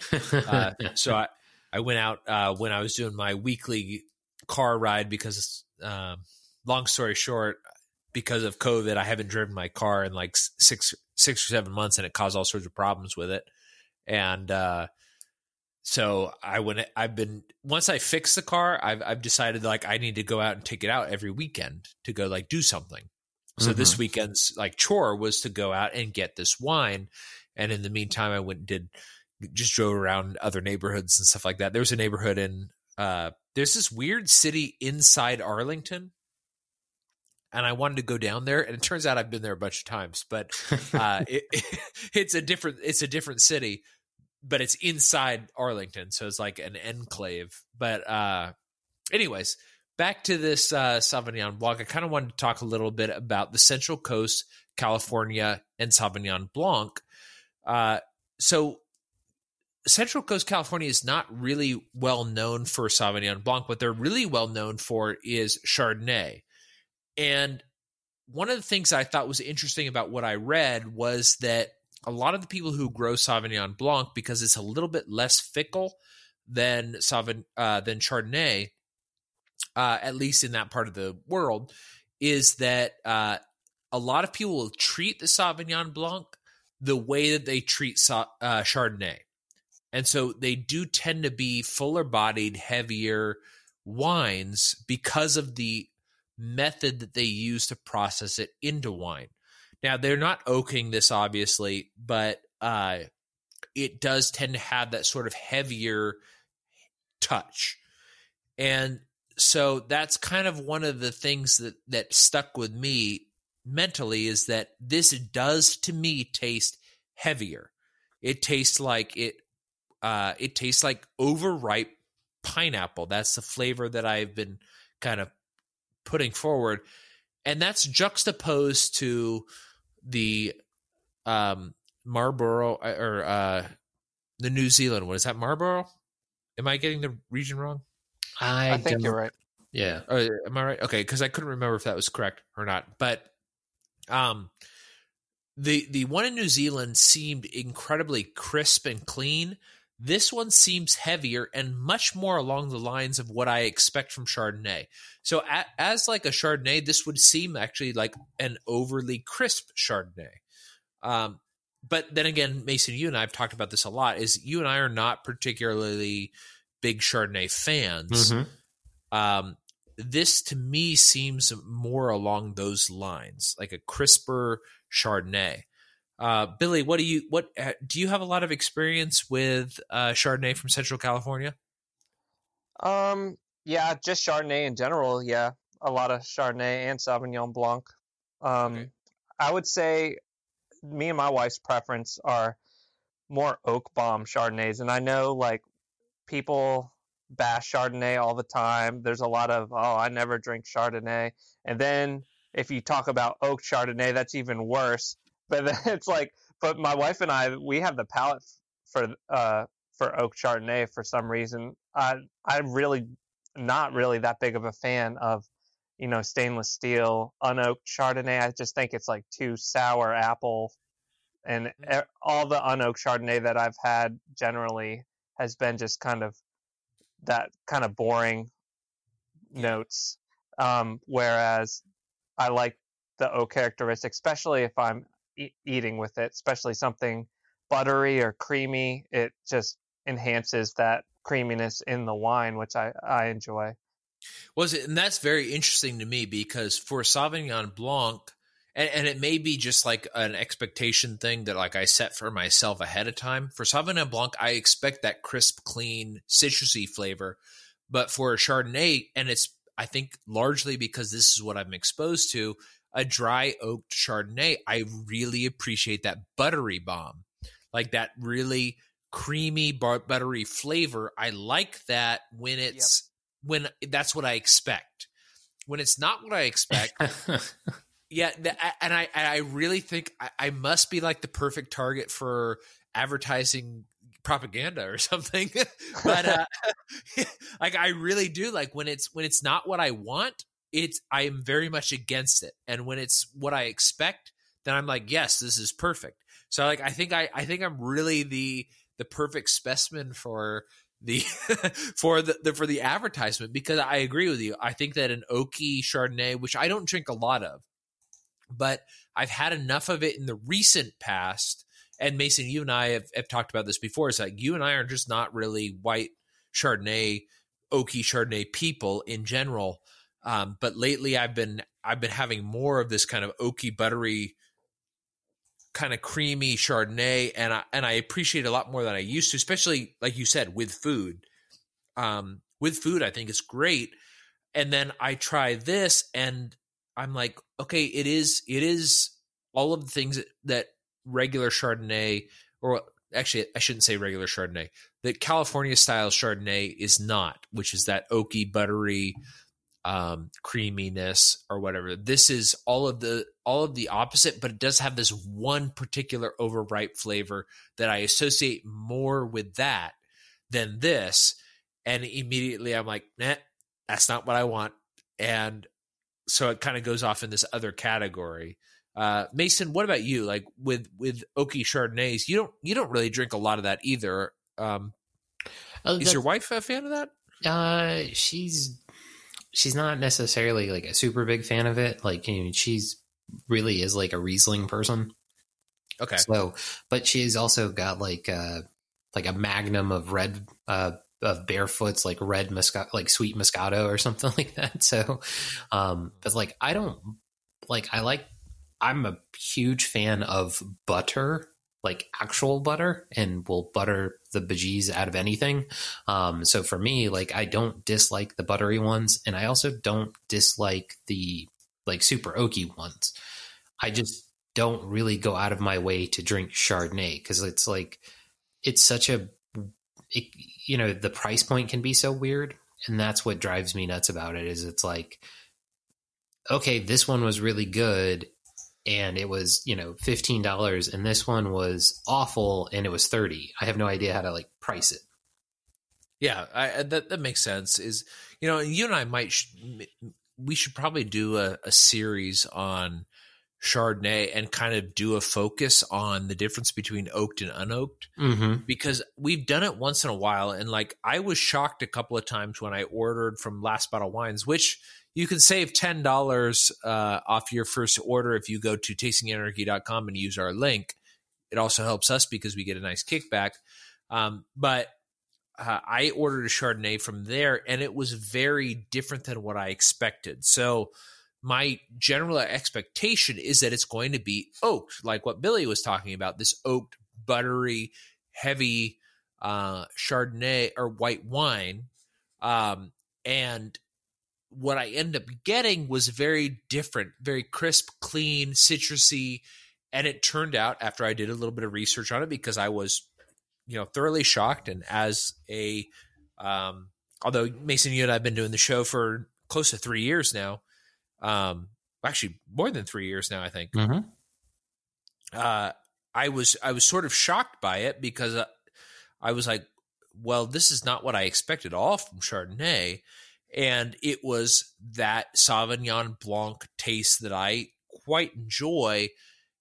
And this was this was a while ago, so I've I've kind of my palate has developed a little bit, but um, especially when it comes to like pairing with food and stuff like that. But I I do recall thinking this is not what I expected, and it's and it and it definitely accentuates the treatment of the grape. So when it comes to um, Sauvignon Blanc, one of the things that's interesting about it is it does matter how the grapes are treated.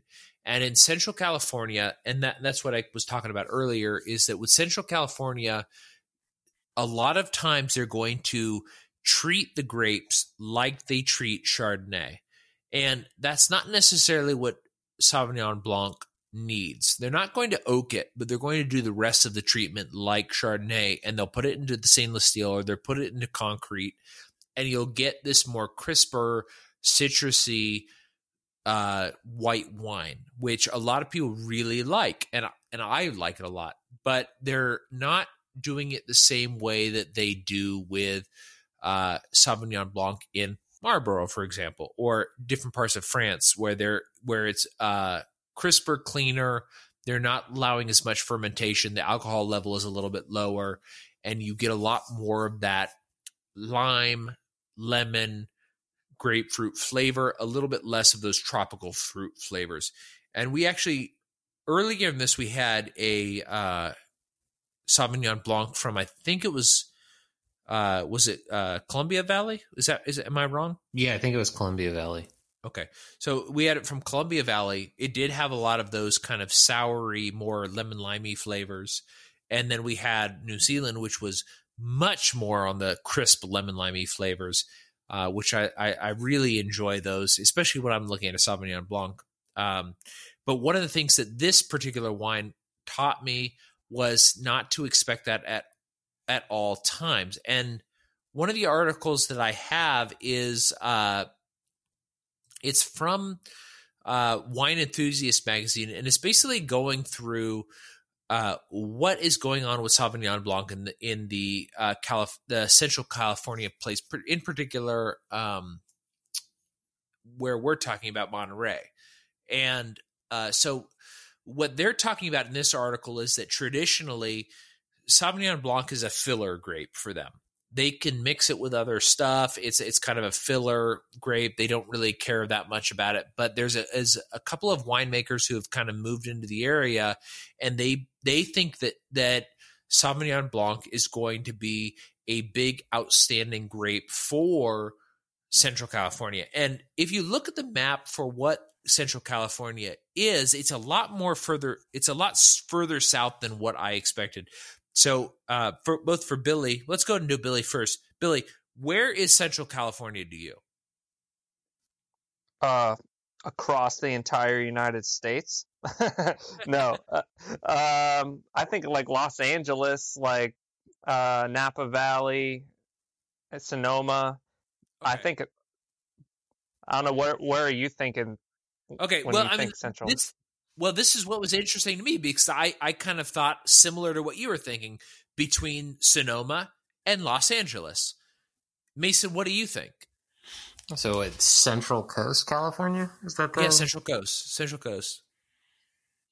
I mean, like so I I would put it like just south of the Bay Area. Kind of in that uh that area. Yeah, I mean so you're actually a little bit closer, I think, than uh, Billy and me. Is is it's it's basically Monterey is the most northern part of Central Coast, and Monterey is pretty far south of San Francisco. Mm. So, um, and I and so they're they're saying that it's uh, Monterey to about about uh, about Santa Maria. So it's it's it's a very large section of California, but it's just not what I thought. It's about um let's see what what is uh Monterey to California, let's or or Monterey to to California to San Francisco. So to San Francisco, it's about 113 miles, and then from Santa Maria to let's see, Santa Maria to L.A. Santa Maria, and then we'll go ahead and do directions to Los Angeles. So yeah, so it's another another 160 miles. So I mean, people always forget how big California is, and me being from California, I always forget how big California is too, because these are like these distances to me are kind of like, oh yeah, yeah, that's just how you drive or whatever, like whatever. And and now I live in Texas, so like these these long distances to me in Texas are also kind of like, oh yeah, that's just what you do.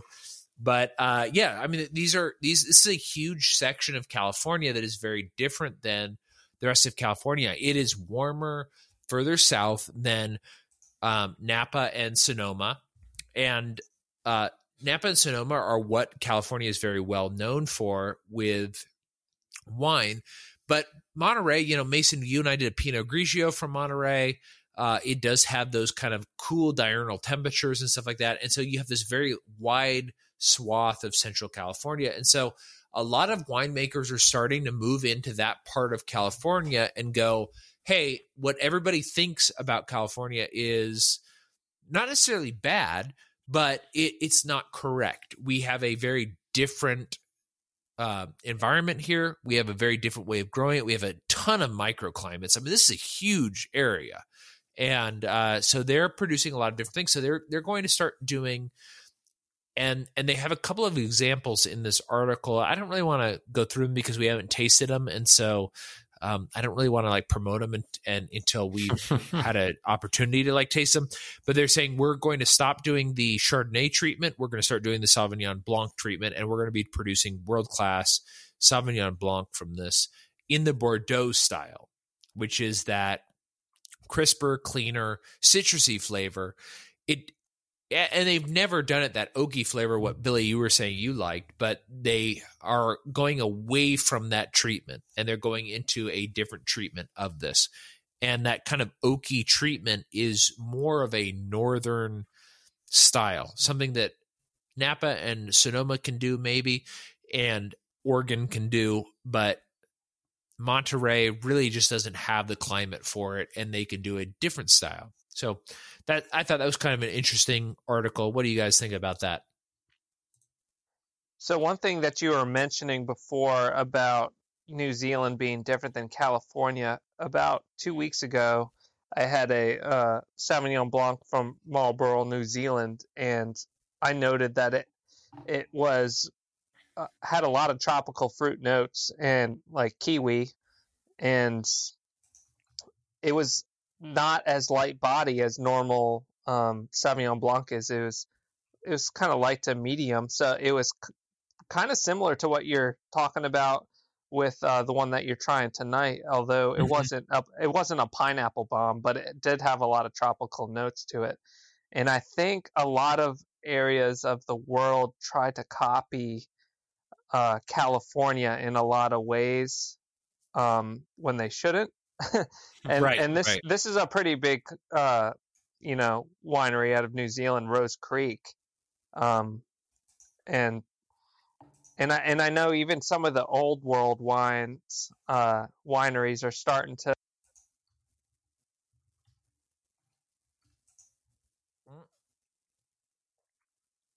I think I I think we lost uh, Billy there. Lost, yeah. Seems like we did. Can you hear me now? Yeah, we yep, can. I can okay. hear you now. There we go. Okay. And I I was saying that I think since a lot of the world is shipping to U.S. markets, they're tailoring palates to kind of that California style, and so I think that's what happened with this New Zealand winery is they were kind of going with that, um, kind of what you're tasting tonight yeah, as, as well, far as tropical notes and mm-hmm. and all that. Well, that's that's super interesting because uh, what one of the things I wanted to get into for our next article is about um, after 2020 what people are going to expect. But I wanted to kind of Mason, do you have anything else you want to talk about this particular wine or anything you wanted to respond to Billy on? No, I I like I'm good on the wine and like I think it's an interesting concept, like that was kind of discussed in the article, and mm-hmm. I'd be interested in trying it. And you know, this is one of those wine varieties that of white that you like more I than do. more than I do. So it's oh, one of those ones like I, I don't dislike it, but like I would go with a Riesling or like a something else first, like a Grigio. Right. But th- those are my go-to wines. So yeah, dislike it. It's just not my normal kind of pick. Well, and, and I do always find that very interesting, and I think that makes it a it makes it good for the listeners as well, where you and I have uh, a different palate when it comes to a lot of wines, not just white wine, but just a lot of wines in general. And um, I think that kind of is, accentuates the concept that wine is subjective value. Mm-hmm. Very Misesian it's uh it it does it it really does matter what your palate's like, what you're eating with it, what your what's going on in your life even to some degree Mhm. is is it just it really depends on what's going on and that's really what you're going to like or dislike i mean there's also uh the sort of uh sensory memory involved in a lot of these where you know and and I get this a lot where if a wine reminds me of something from my childhood or if a wine reminds me of something from the first time I tried it it's it's a much more attractive wine and I get this with Freak Show a lot is because it was one of the first ones you and I did together Mm-hmm. Freak Show I don't really think of it as a very clean wine or a particularly uh high class wine I, It's Exactly. good though. I like it. It is good. it, it, it's it's good. It's also it's inexpensive, and it also reminds me a lot of just good times. It's just a good wine. It's just mm-hmm. good. like I, I have no other way of describing it. It's just it's just good. So I didn't get any of that sort of thing from this particular one, but I do get that sort of same vibe from some of the ones that we've tried before and and I do think a lot of it is that sensory memory that I have because when I first got into wine, because you remember when you and I, Mason, we first met, I didn't like wine at all, Mm-hmm. and then over time I started liking it a little bit. And the very very first wine, I still have the note in my G drive for it. Uh, the very first note I ever made for wine was Sauvignon Blanc, and and I wrote, "This is good." and and that was the only thing I ever said about it. but but it was because I went to one of those like wine fairs down there. Uh, it was actually the wine fair down in um, uh, Pungo. Uh, Billy, you know where Pungo is, right? Yeah, I just was at Pungo to get a uh, table off of Craigslist the other day. nice. Oh, right on. yeah, yeah. So there, there was a big there was a big wine festival down there in Pungo that I went to, and that was the first time I had ever like made a consideration that wine was something I wanted to try. And it was at this particular wine festival. Everything I like, everything I tried there, I thought was awful, except for this one Sauvignon Blanc. And that was the that was like the stepping stone for me, where I was like, you know what? not all wine is bad. I'm willing to try some. And then it was, and then it was, uh, Mason, you and I've done a, an episode on this. It was, um, Chateau Le Cabin blackberry wine, Yes. which, uh, I'm not as enthused about as I used to be, but like that blackberry wine was a, uh, uh, one that kind of went on. But so this kind of tells the listeners if you're not really a wine fan, it, it's it's not that wine necessarily is bad; it's that you have not found the one that's for you Mm-hmm. and also there is a level of introductory palate so you know everybody think about that a little bit uh, billy what was your first your first wine that you liked do you do you remember Uh, so I remember shortly after I turned 21 in college, um, a few friends and I we had a like a wine and cheese party, and that was kind of my first introduction to trying different wines. And I remember overall, I didn't enjoy any of it really that much. I was like, this.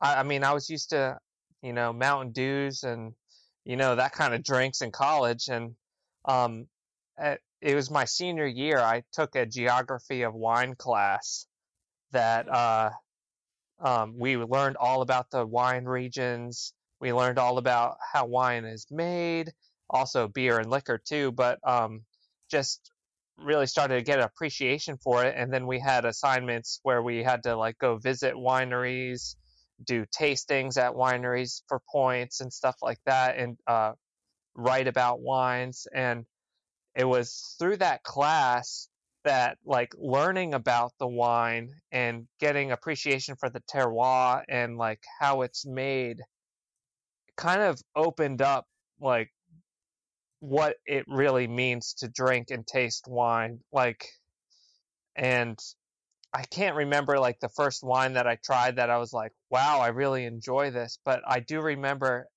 the more I was learning about wine, the more I enjoyed how it tasted. And nothing changed about like my palate. It was just my brain. Like, yeah I don't know what it was about like learning about the product and getting an appreciation for it made me enjoy it more. Yeah, it's it's super interesting how that kind of works, especially for certain types of people, because that's kind of how I am too. Is that I think my palate did evolve to some degree, but it was also just the understanding of what's going on really made me appreciate it a lot more. And I know that from uh, like when I first started liking wines, I I liked kind of the the fruit bomb Malbecs and like that kind of stuff. And now it's kind of evolved to where my palate likes the really earthy kind of old world Bordeaux. Like, give me like dirt and leaves and that thing, and yeah. as complex and as many layers as you can fit in that in in the palate is the better. Like, I don't like one dimensional wines. To me, now it's more about how much can I get out of that sip. Yeah, yeah, I, I, I, kind of feel the same. Although I do still enjoy the kind of the fruit bombs, but I also a lot a lot more um, I appreciate the the more complexity a lot more than I used to, I guess. Uh, and and I think a lot of that too is my wife is she she's much more of a, a complex wine drinker than I am. She's very much more much more picky than I am. But uh, and so we we end up getting stuff where like I'll pour one, I'm like, oh, this is one's really good, and she'll sip it, she'll be like, nope. And I'll be like, oh, well, I guess it's not that good. so, but yeah. What about you, Mason? How's your palate evolved since we've been doing this show? So, like, I drink a lot more red wine than I used to.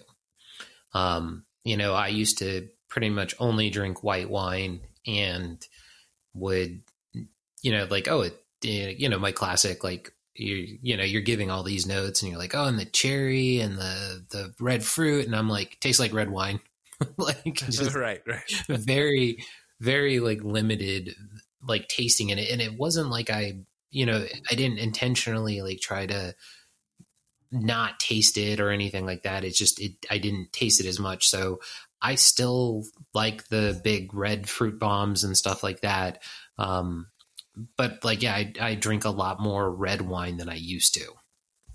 So that's kind of a big a big change. But like also you know, we've been on this kick of, you know, white wines from Kroger. So like That's I haven't true, yeah. gotten like as many reds and now like my current boss, your former boss did give me that uh, uh Cabernet Sauv yeah. um, from Bell that I opened. It was good and it's good. Um, but you know, it's it's a lot more dry than I thought it was going to be. But I'm also, you know, like I I don't I don't have the immediate like oh it's this this and this so I know these like you do, like where you're like, oh, it's from here, so I should see this and this with Sauv, and I'm usually kind of like, it tastes like Sauv, yay! I didn't get burned. right, right, yeah. Yeah, well, I mean, that, that makes sense. I mean, like that's the truth. I, I, mean, that's kind of how wine is in general. Is that it just kind of depends on where where you're where you are, and also there's there's a price point um, kind of a price point pain or incentive that a lot of people don't think about. And the article I wanted to kind of get into next was uh, about 2020 predictions. So, uh, 2020 has been a particularly bad year for everything, and uh, wine in particular has had has really suffered but there's been some kind of bright notes to it too. And so I kind of thought maybe before we got in the article, uh, we could kind of go over what the article's predictions were, and then just kind of both Billy, if if you have any sort of ideas or or thoughts, I don't know how much you've been thinking about how COVID has affected the wine and, and alcohol industry in general. Um, but if you guys have any sort of thoughts on that, Mason, you and I've talked a little bit about it. So let's go ahead and let Billy go first. And uh, unless he wants to let you go first, and then. so I think we should clarify that it probably isn't COVID that's affecting it as much as the government's response yes, yeah. to COVID right. that's affecting everything. Yeah, but, that's um, a very, very, very good clarification. It's it's the lock it's, it's the lockdowns that have really been impacting this. It's it so, doesn't have anything to do with COVID. I haven't I haven't been following the wine industry very closely regarding this. Is it mostly like cuz I assume that a lot of the wine industry relies on restaurants. Is that what's really driving a lot of the hurt? that is a huge percentage of it. It's also like weird. It's weird things that um, we had covered before 2020 that uh, have kind of now manifested, and that is uh, Trump tariffs. So, uh, so there's a lot of weird stuff going on. So it's it's a combination of Trump putting tariffs on European wines plus restaurant sales dropping off a cliff. Okay. So, yeah, it's hard to predict. I don't know if you guys are, um, what your guys' thoughts are. If like you know Biden's for sure going to be who's installed, if uh, Trump's going to concede, or if there's a chance that we have secessions. I don't. I have absolutely no idea what's in store for the state of the United States in the next few months. Honestly, like I try to follow some of that, but um, no matter what your opinions are, I think anything can happen. Mm-hmm. Um, it, it is very, it's a very wild west kind of unusual time right now. I, I mean, I, I, know Mason and I talk a lot about this just through text and stuff like that. Uh, I, I am of the opinion that not not much is going to change. It's going to transition to a Biden administration. He'll be tied up in lawsuits for the next four years, and it'll mostly be or or he'll resign and then it'll be a Kamala administration, but there'll be lawsuits for the next four years, similar to the way the Trump administration was, and then um, we'll transition into uh, the next election, which will also be contentious. But uh, I do think that maybe not necessarily now, but long term, this will result in secession of multiple states. You know, Texas, the state I'm from, has uh, we have a couple of legislators who have put forward the proposition that Texas withdraws from the lit, from from the union, and Texas is the only state that actually has that as part of their uh, contract, I guess, to join the United States. So Texas could theoretically withdraw, and it would not impact anything. But uh, I'm sure they won't let us anybody go.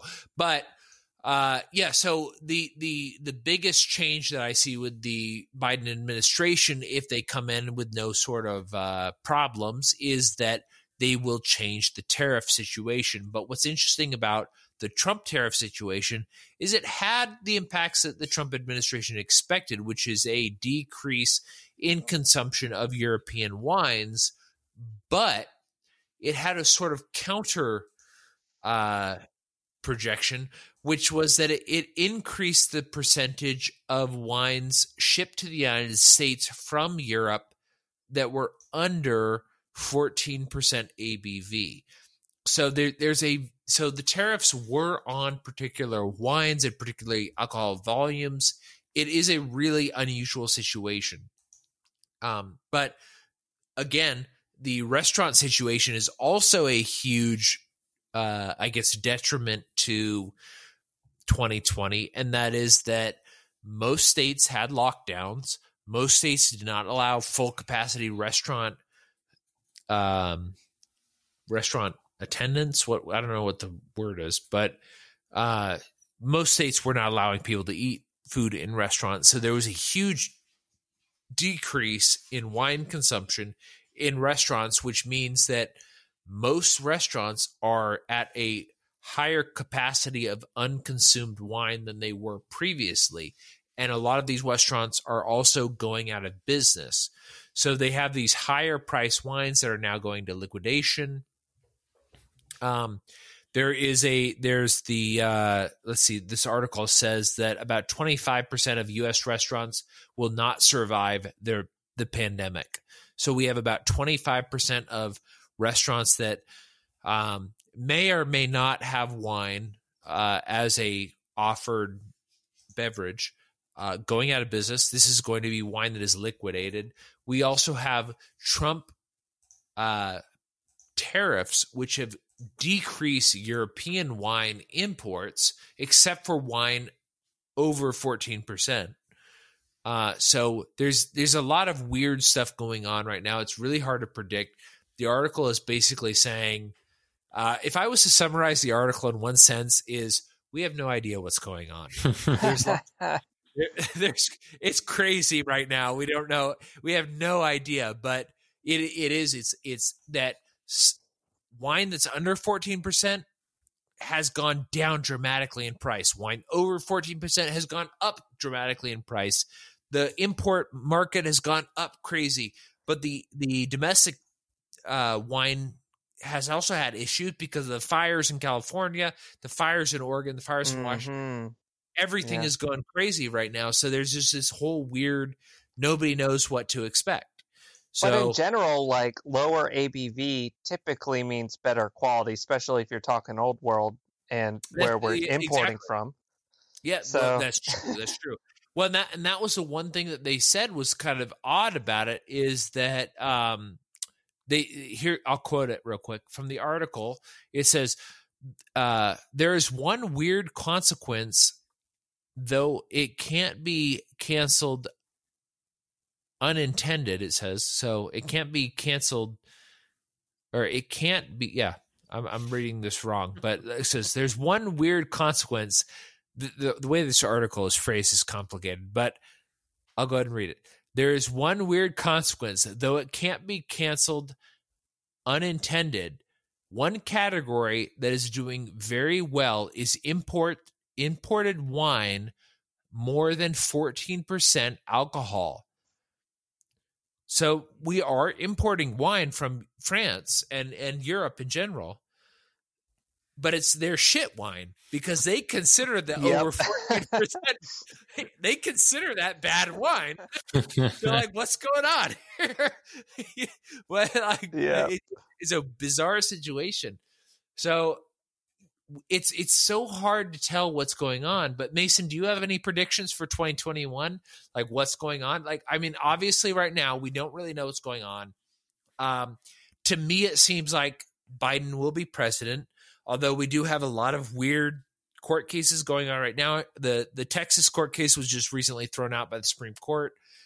Uh, so it does seem like right now there's really no path to a Trump victory. It's going to be Biden. Well, given the, that constriction, what do you think? Well, I was going to say there are uh, so if any of the state electors fail to certify, there's some weird stuff that can go on. So, like, I saw a 4D article like a long time ago, um, and it was kind of like people before the lawsuits and like Texas and everything like that. They were kind of talking about like throwing the weight behind like you know, like say like Michigan somehow one of its electors fails to certify. Like that'll like just cause like untold chaos. So this is one of those things where like I don't know if Trump really wants to be president still at this point. You know what I mean? Like I don't think he wants to lose, but like I think he'd be just as happy not being president, assuming that he knew that they weren't going to like put him in jail for some thing he didn't actually do. Um, so like, yeah, I, I, I have a feeling that either, either next year is going to be like the least eventful year you can imagine, where it's like Joe Biden never comes out, so you never hear anything from him. Kamala Harris, it, it's like Pence. You never hear anything from Pence. Right. Like right. when Biden was vice president, he was all over the place. So like I have a feeling like either either they're going to move very quickly on getting him out if that's their plan or they're going to give him a year to kind of take all the blows do all that stuff so like harris can come in squeaky clean. It's like oh like you know she's taking over. He's a lunatic. Like right. that. but yeah so like I, I have a feeling that the tariffs aren't going away. I don't think anybody's going to do any snapback like hey let's pretend trump didn't happen because i don't think anybody in the foreign like region really goes and looks at like the US election and is like, yeah, they picked Biden. You know, like I don't think anybody believes in the foreign governments that like Biden was the real winner. And I think they're kind of like, yeah, th- we can't really cozy up to Biden because they're just going to snap back on this guy. like, right. So I, I, yeah, I don't see like the tariffs going away. I don't see them. You know how it is. Policy never goes away. It's not like they're going to be like, look, look, everything's going back to exactly the way it was when the day Obama left office. Like tax rates, everything. You know, they're they're it's cats out of the bag. So, so for for the wine uh, market and alcohol in general, because we did discuss this also, was that um, we we had increased tariffs on the EU, but decreased tariffs on the UK.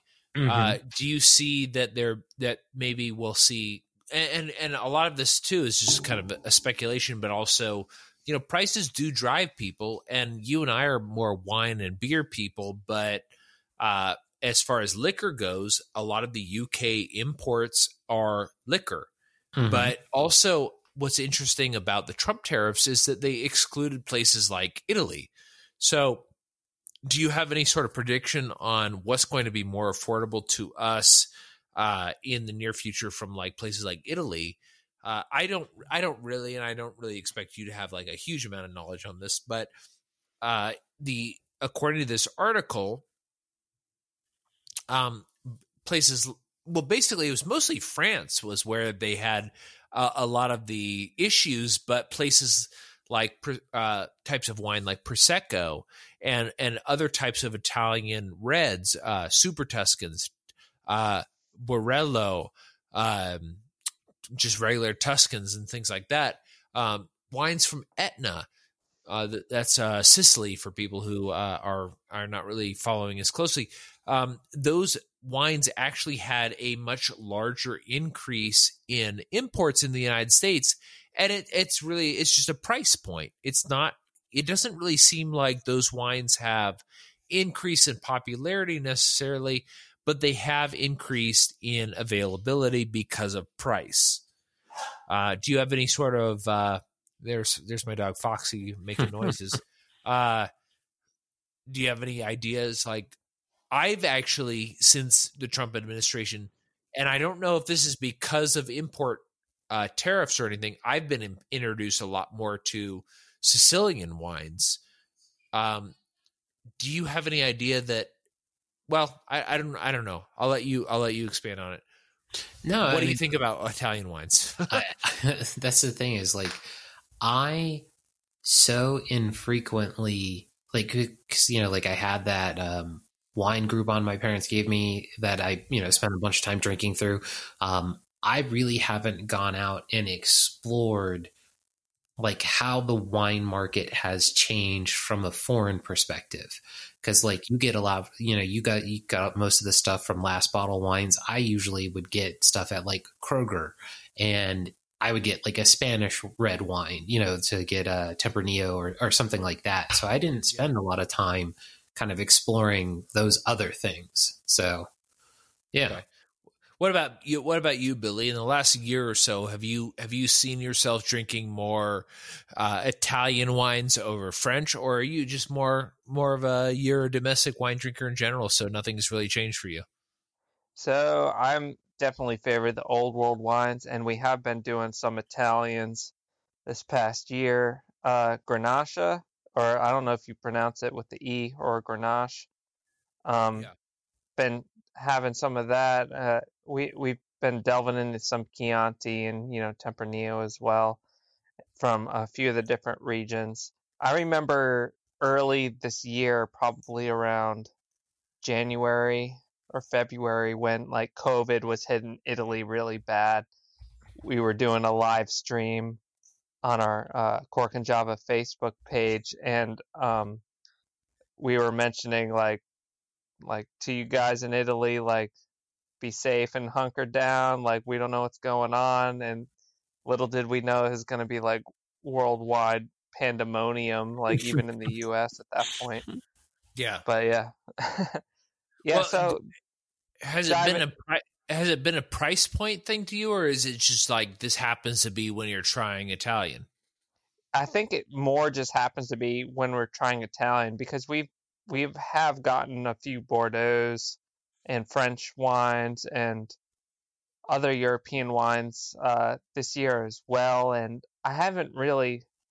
Uh, we're not like huge like wine collectors or anything. We're not buying large quantities or cases. We just buy single bottles like here and there. So we're not super price conscious about like, oh, this is four dollars higher than it normally is. Like we're not really thinking about that too much. It's like, oh, this is something that we wanted to try and we're just gonna pick it up. It, so I don't know if the that hasn't really factored into what we buy, but I know that does factor into the market as a whole.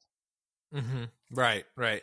Well, that, and that's kind of that's you know I've run into that a lot too. Is where and and and maybe it's like a like a Misesi like Austrian person or whatever. Somebody who listened to Tom Woods a lot is I will go to the store a lot and I'll be like, oh, I'm going to buy this, and then I'll look at it and I'll be like, why is the price of this versus this other one that's two dollars higher?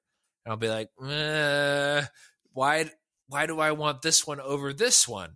And and like I will second guess myself, trying to go like, well, why is one more expensive? And I, and I know most consumers are not thinking that. Most consumers are just like, I want a twelve dollar white wine that goes well with spaghetti or whatever, you know. Mm-hmm. And uh, for me, that's just not that's not the way I think. the The way I think is, I want a particular style or or uh, country, and well, it's usually style and country. I want a particular place where this is from, and I want this style, and I want it to be X number of dollars, and that's what I'll get, and then um, that's is what I get. But a lot of times it's like I could have the Italian or I could have the French, and the Italian is two dollars less. Why did I choose the French or the Italian? so it's it's kind of one of those weird things. Is like I think as and Billy, you're this way a little bit too because I think we met through uh, libertarian stuff.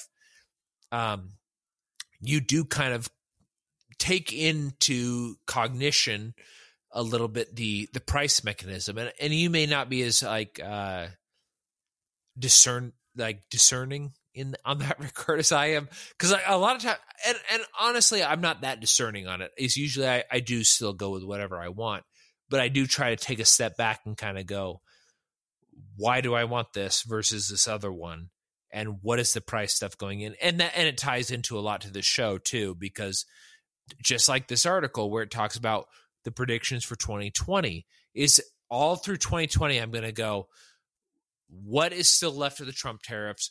What is changing versus the biden tariffs? Why is you know x from california not being sold to china because you know china had these huge increases in production in, in california for their chinese palates and and so on and so forth? Like that's kind of my mindset and i think maybe it's like this sort of uh, libertarian paranoid mindset to some degree. But uh, i don't know if you have any of that billy or not like that that's kind of my mindset when it comes to buying stuff is i do usually ultimately i just go for what i want but do you have any sort of like do you ever think about that kind of thing all the time, but usually not with wine for whatever okay. reason. Uh, right on. That's funny. Yeah, they, I mean, I, I I find myself at the grocery store, like looking at a wine from California and a wine from Italy, and going like, "Is are they forcing me to buy this one from California?" but but but this goes with anything grocery related for me. Like uh, if my wife has me go to the grocery store to get groceries, I'll come back with a bill twice as high as she will for the same list. Like, cause she knows like the right things to buy at the right price, and I just like, oh, that's on the list. I'm gonna buy it. I don't even look at the price. Yeah, it's like, uh, oh, I didn't know I was not supposed to get the generic thing. Well, that, that's actually a really good point because we have that in my household as well. I do most of the shopping and most of the cooking, but when Victoria comes with me to do the shopping, a lot of times we have a better a better deal. Uh, and, and a lot of times higher quality too, because she's she's usually looking for organic or something like that. And I'm most of the time just like, oh, here's romaine lettuce, throw it in the cart. but like she's like, oh, here's romaine lettuce, but this one's organic, this one's not, and then this other organic one's on sale. So uh, that and that's just kind of I think I think that's a husband's dilemma in general. All right, well, I think that's everything I've got for this episode. Mason, what do you got? You got anything else? No, uh, you can follow us tastinganarchy.com, tasting anarchy on Twitter. You can follow us on uh, good lord, we have a Facebook page, Reddit page, um, taste or go to childeberg.com. I'm assuming it's up, but probably not. Um, it's our annual event in Texas. It'll be the 29th through the 31st at Muleshoe, Mule Shoe Bend Recreational Area in Mhm. Texas in 2021. We don't give a damn about lockdowns because it's Texas. That's Um, true. And, and, and, uh, let yeah. me let me add this real quick. Nobody from Childeberg Dose has tested positive for COVID so Mhm. far. You can't argue with that science. Exactly. It's science. it is. So, uh, also the winery that we visit at, uh, we'll, we'll be visiting there at Childeberg Three, as well as Childeberg Dose, is Spicewood Vineyards. Uh, they have a nice uh, vineyard down the street, well, down the dirt gravel path from uh, from um, Iron Wolf Distillery. So, if you are interested in coming and trying wine, you can come to Childeberg 3 and we will go to Spicewood Vineyards and we will have we actually had a really good rosé there that I thought was quite enjoyable. Um, so uh, that's just something people can join us on. So check us out at Childeberg on Twitter, at Tasting Anarchy on Twitter, or at Childeberg or at no, I'm I'm saying this wrong. TastingAnarchy.com or Twitter.com. Mhm. So um, we'll go ahead and leave the rest for Billy. Billy, go ahead and do your plugs. All right, we're at corkandjava.com. Also, you'll probably want to follow us on YouTube at Cork and Java there. That's where we post most of our content. And uh, we also got a Facebook group, which is Cork and Java. Uh, we're here to expand and enrich your experience with all of your favorite beverages through wine and also coffee and other beverage reviews and how to's. So that's kind of what we're all about. So, yeah, Yeah. Cork and Java. Find us on YouTube. One of the things I enjoy most about your guys' show is that you teach us how to use different items that are related to either coffee or alcoholic drinks. Um, the coffee, the coffee ones. You had a recent one with a um, was it an espresso machine? I think it was.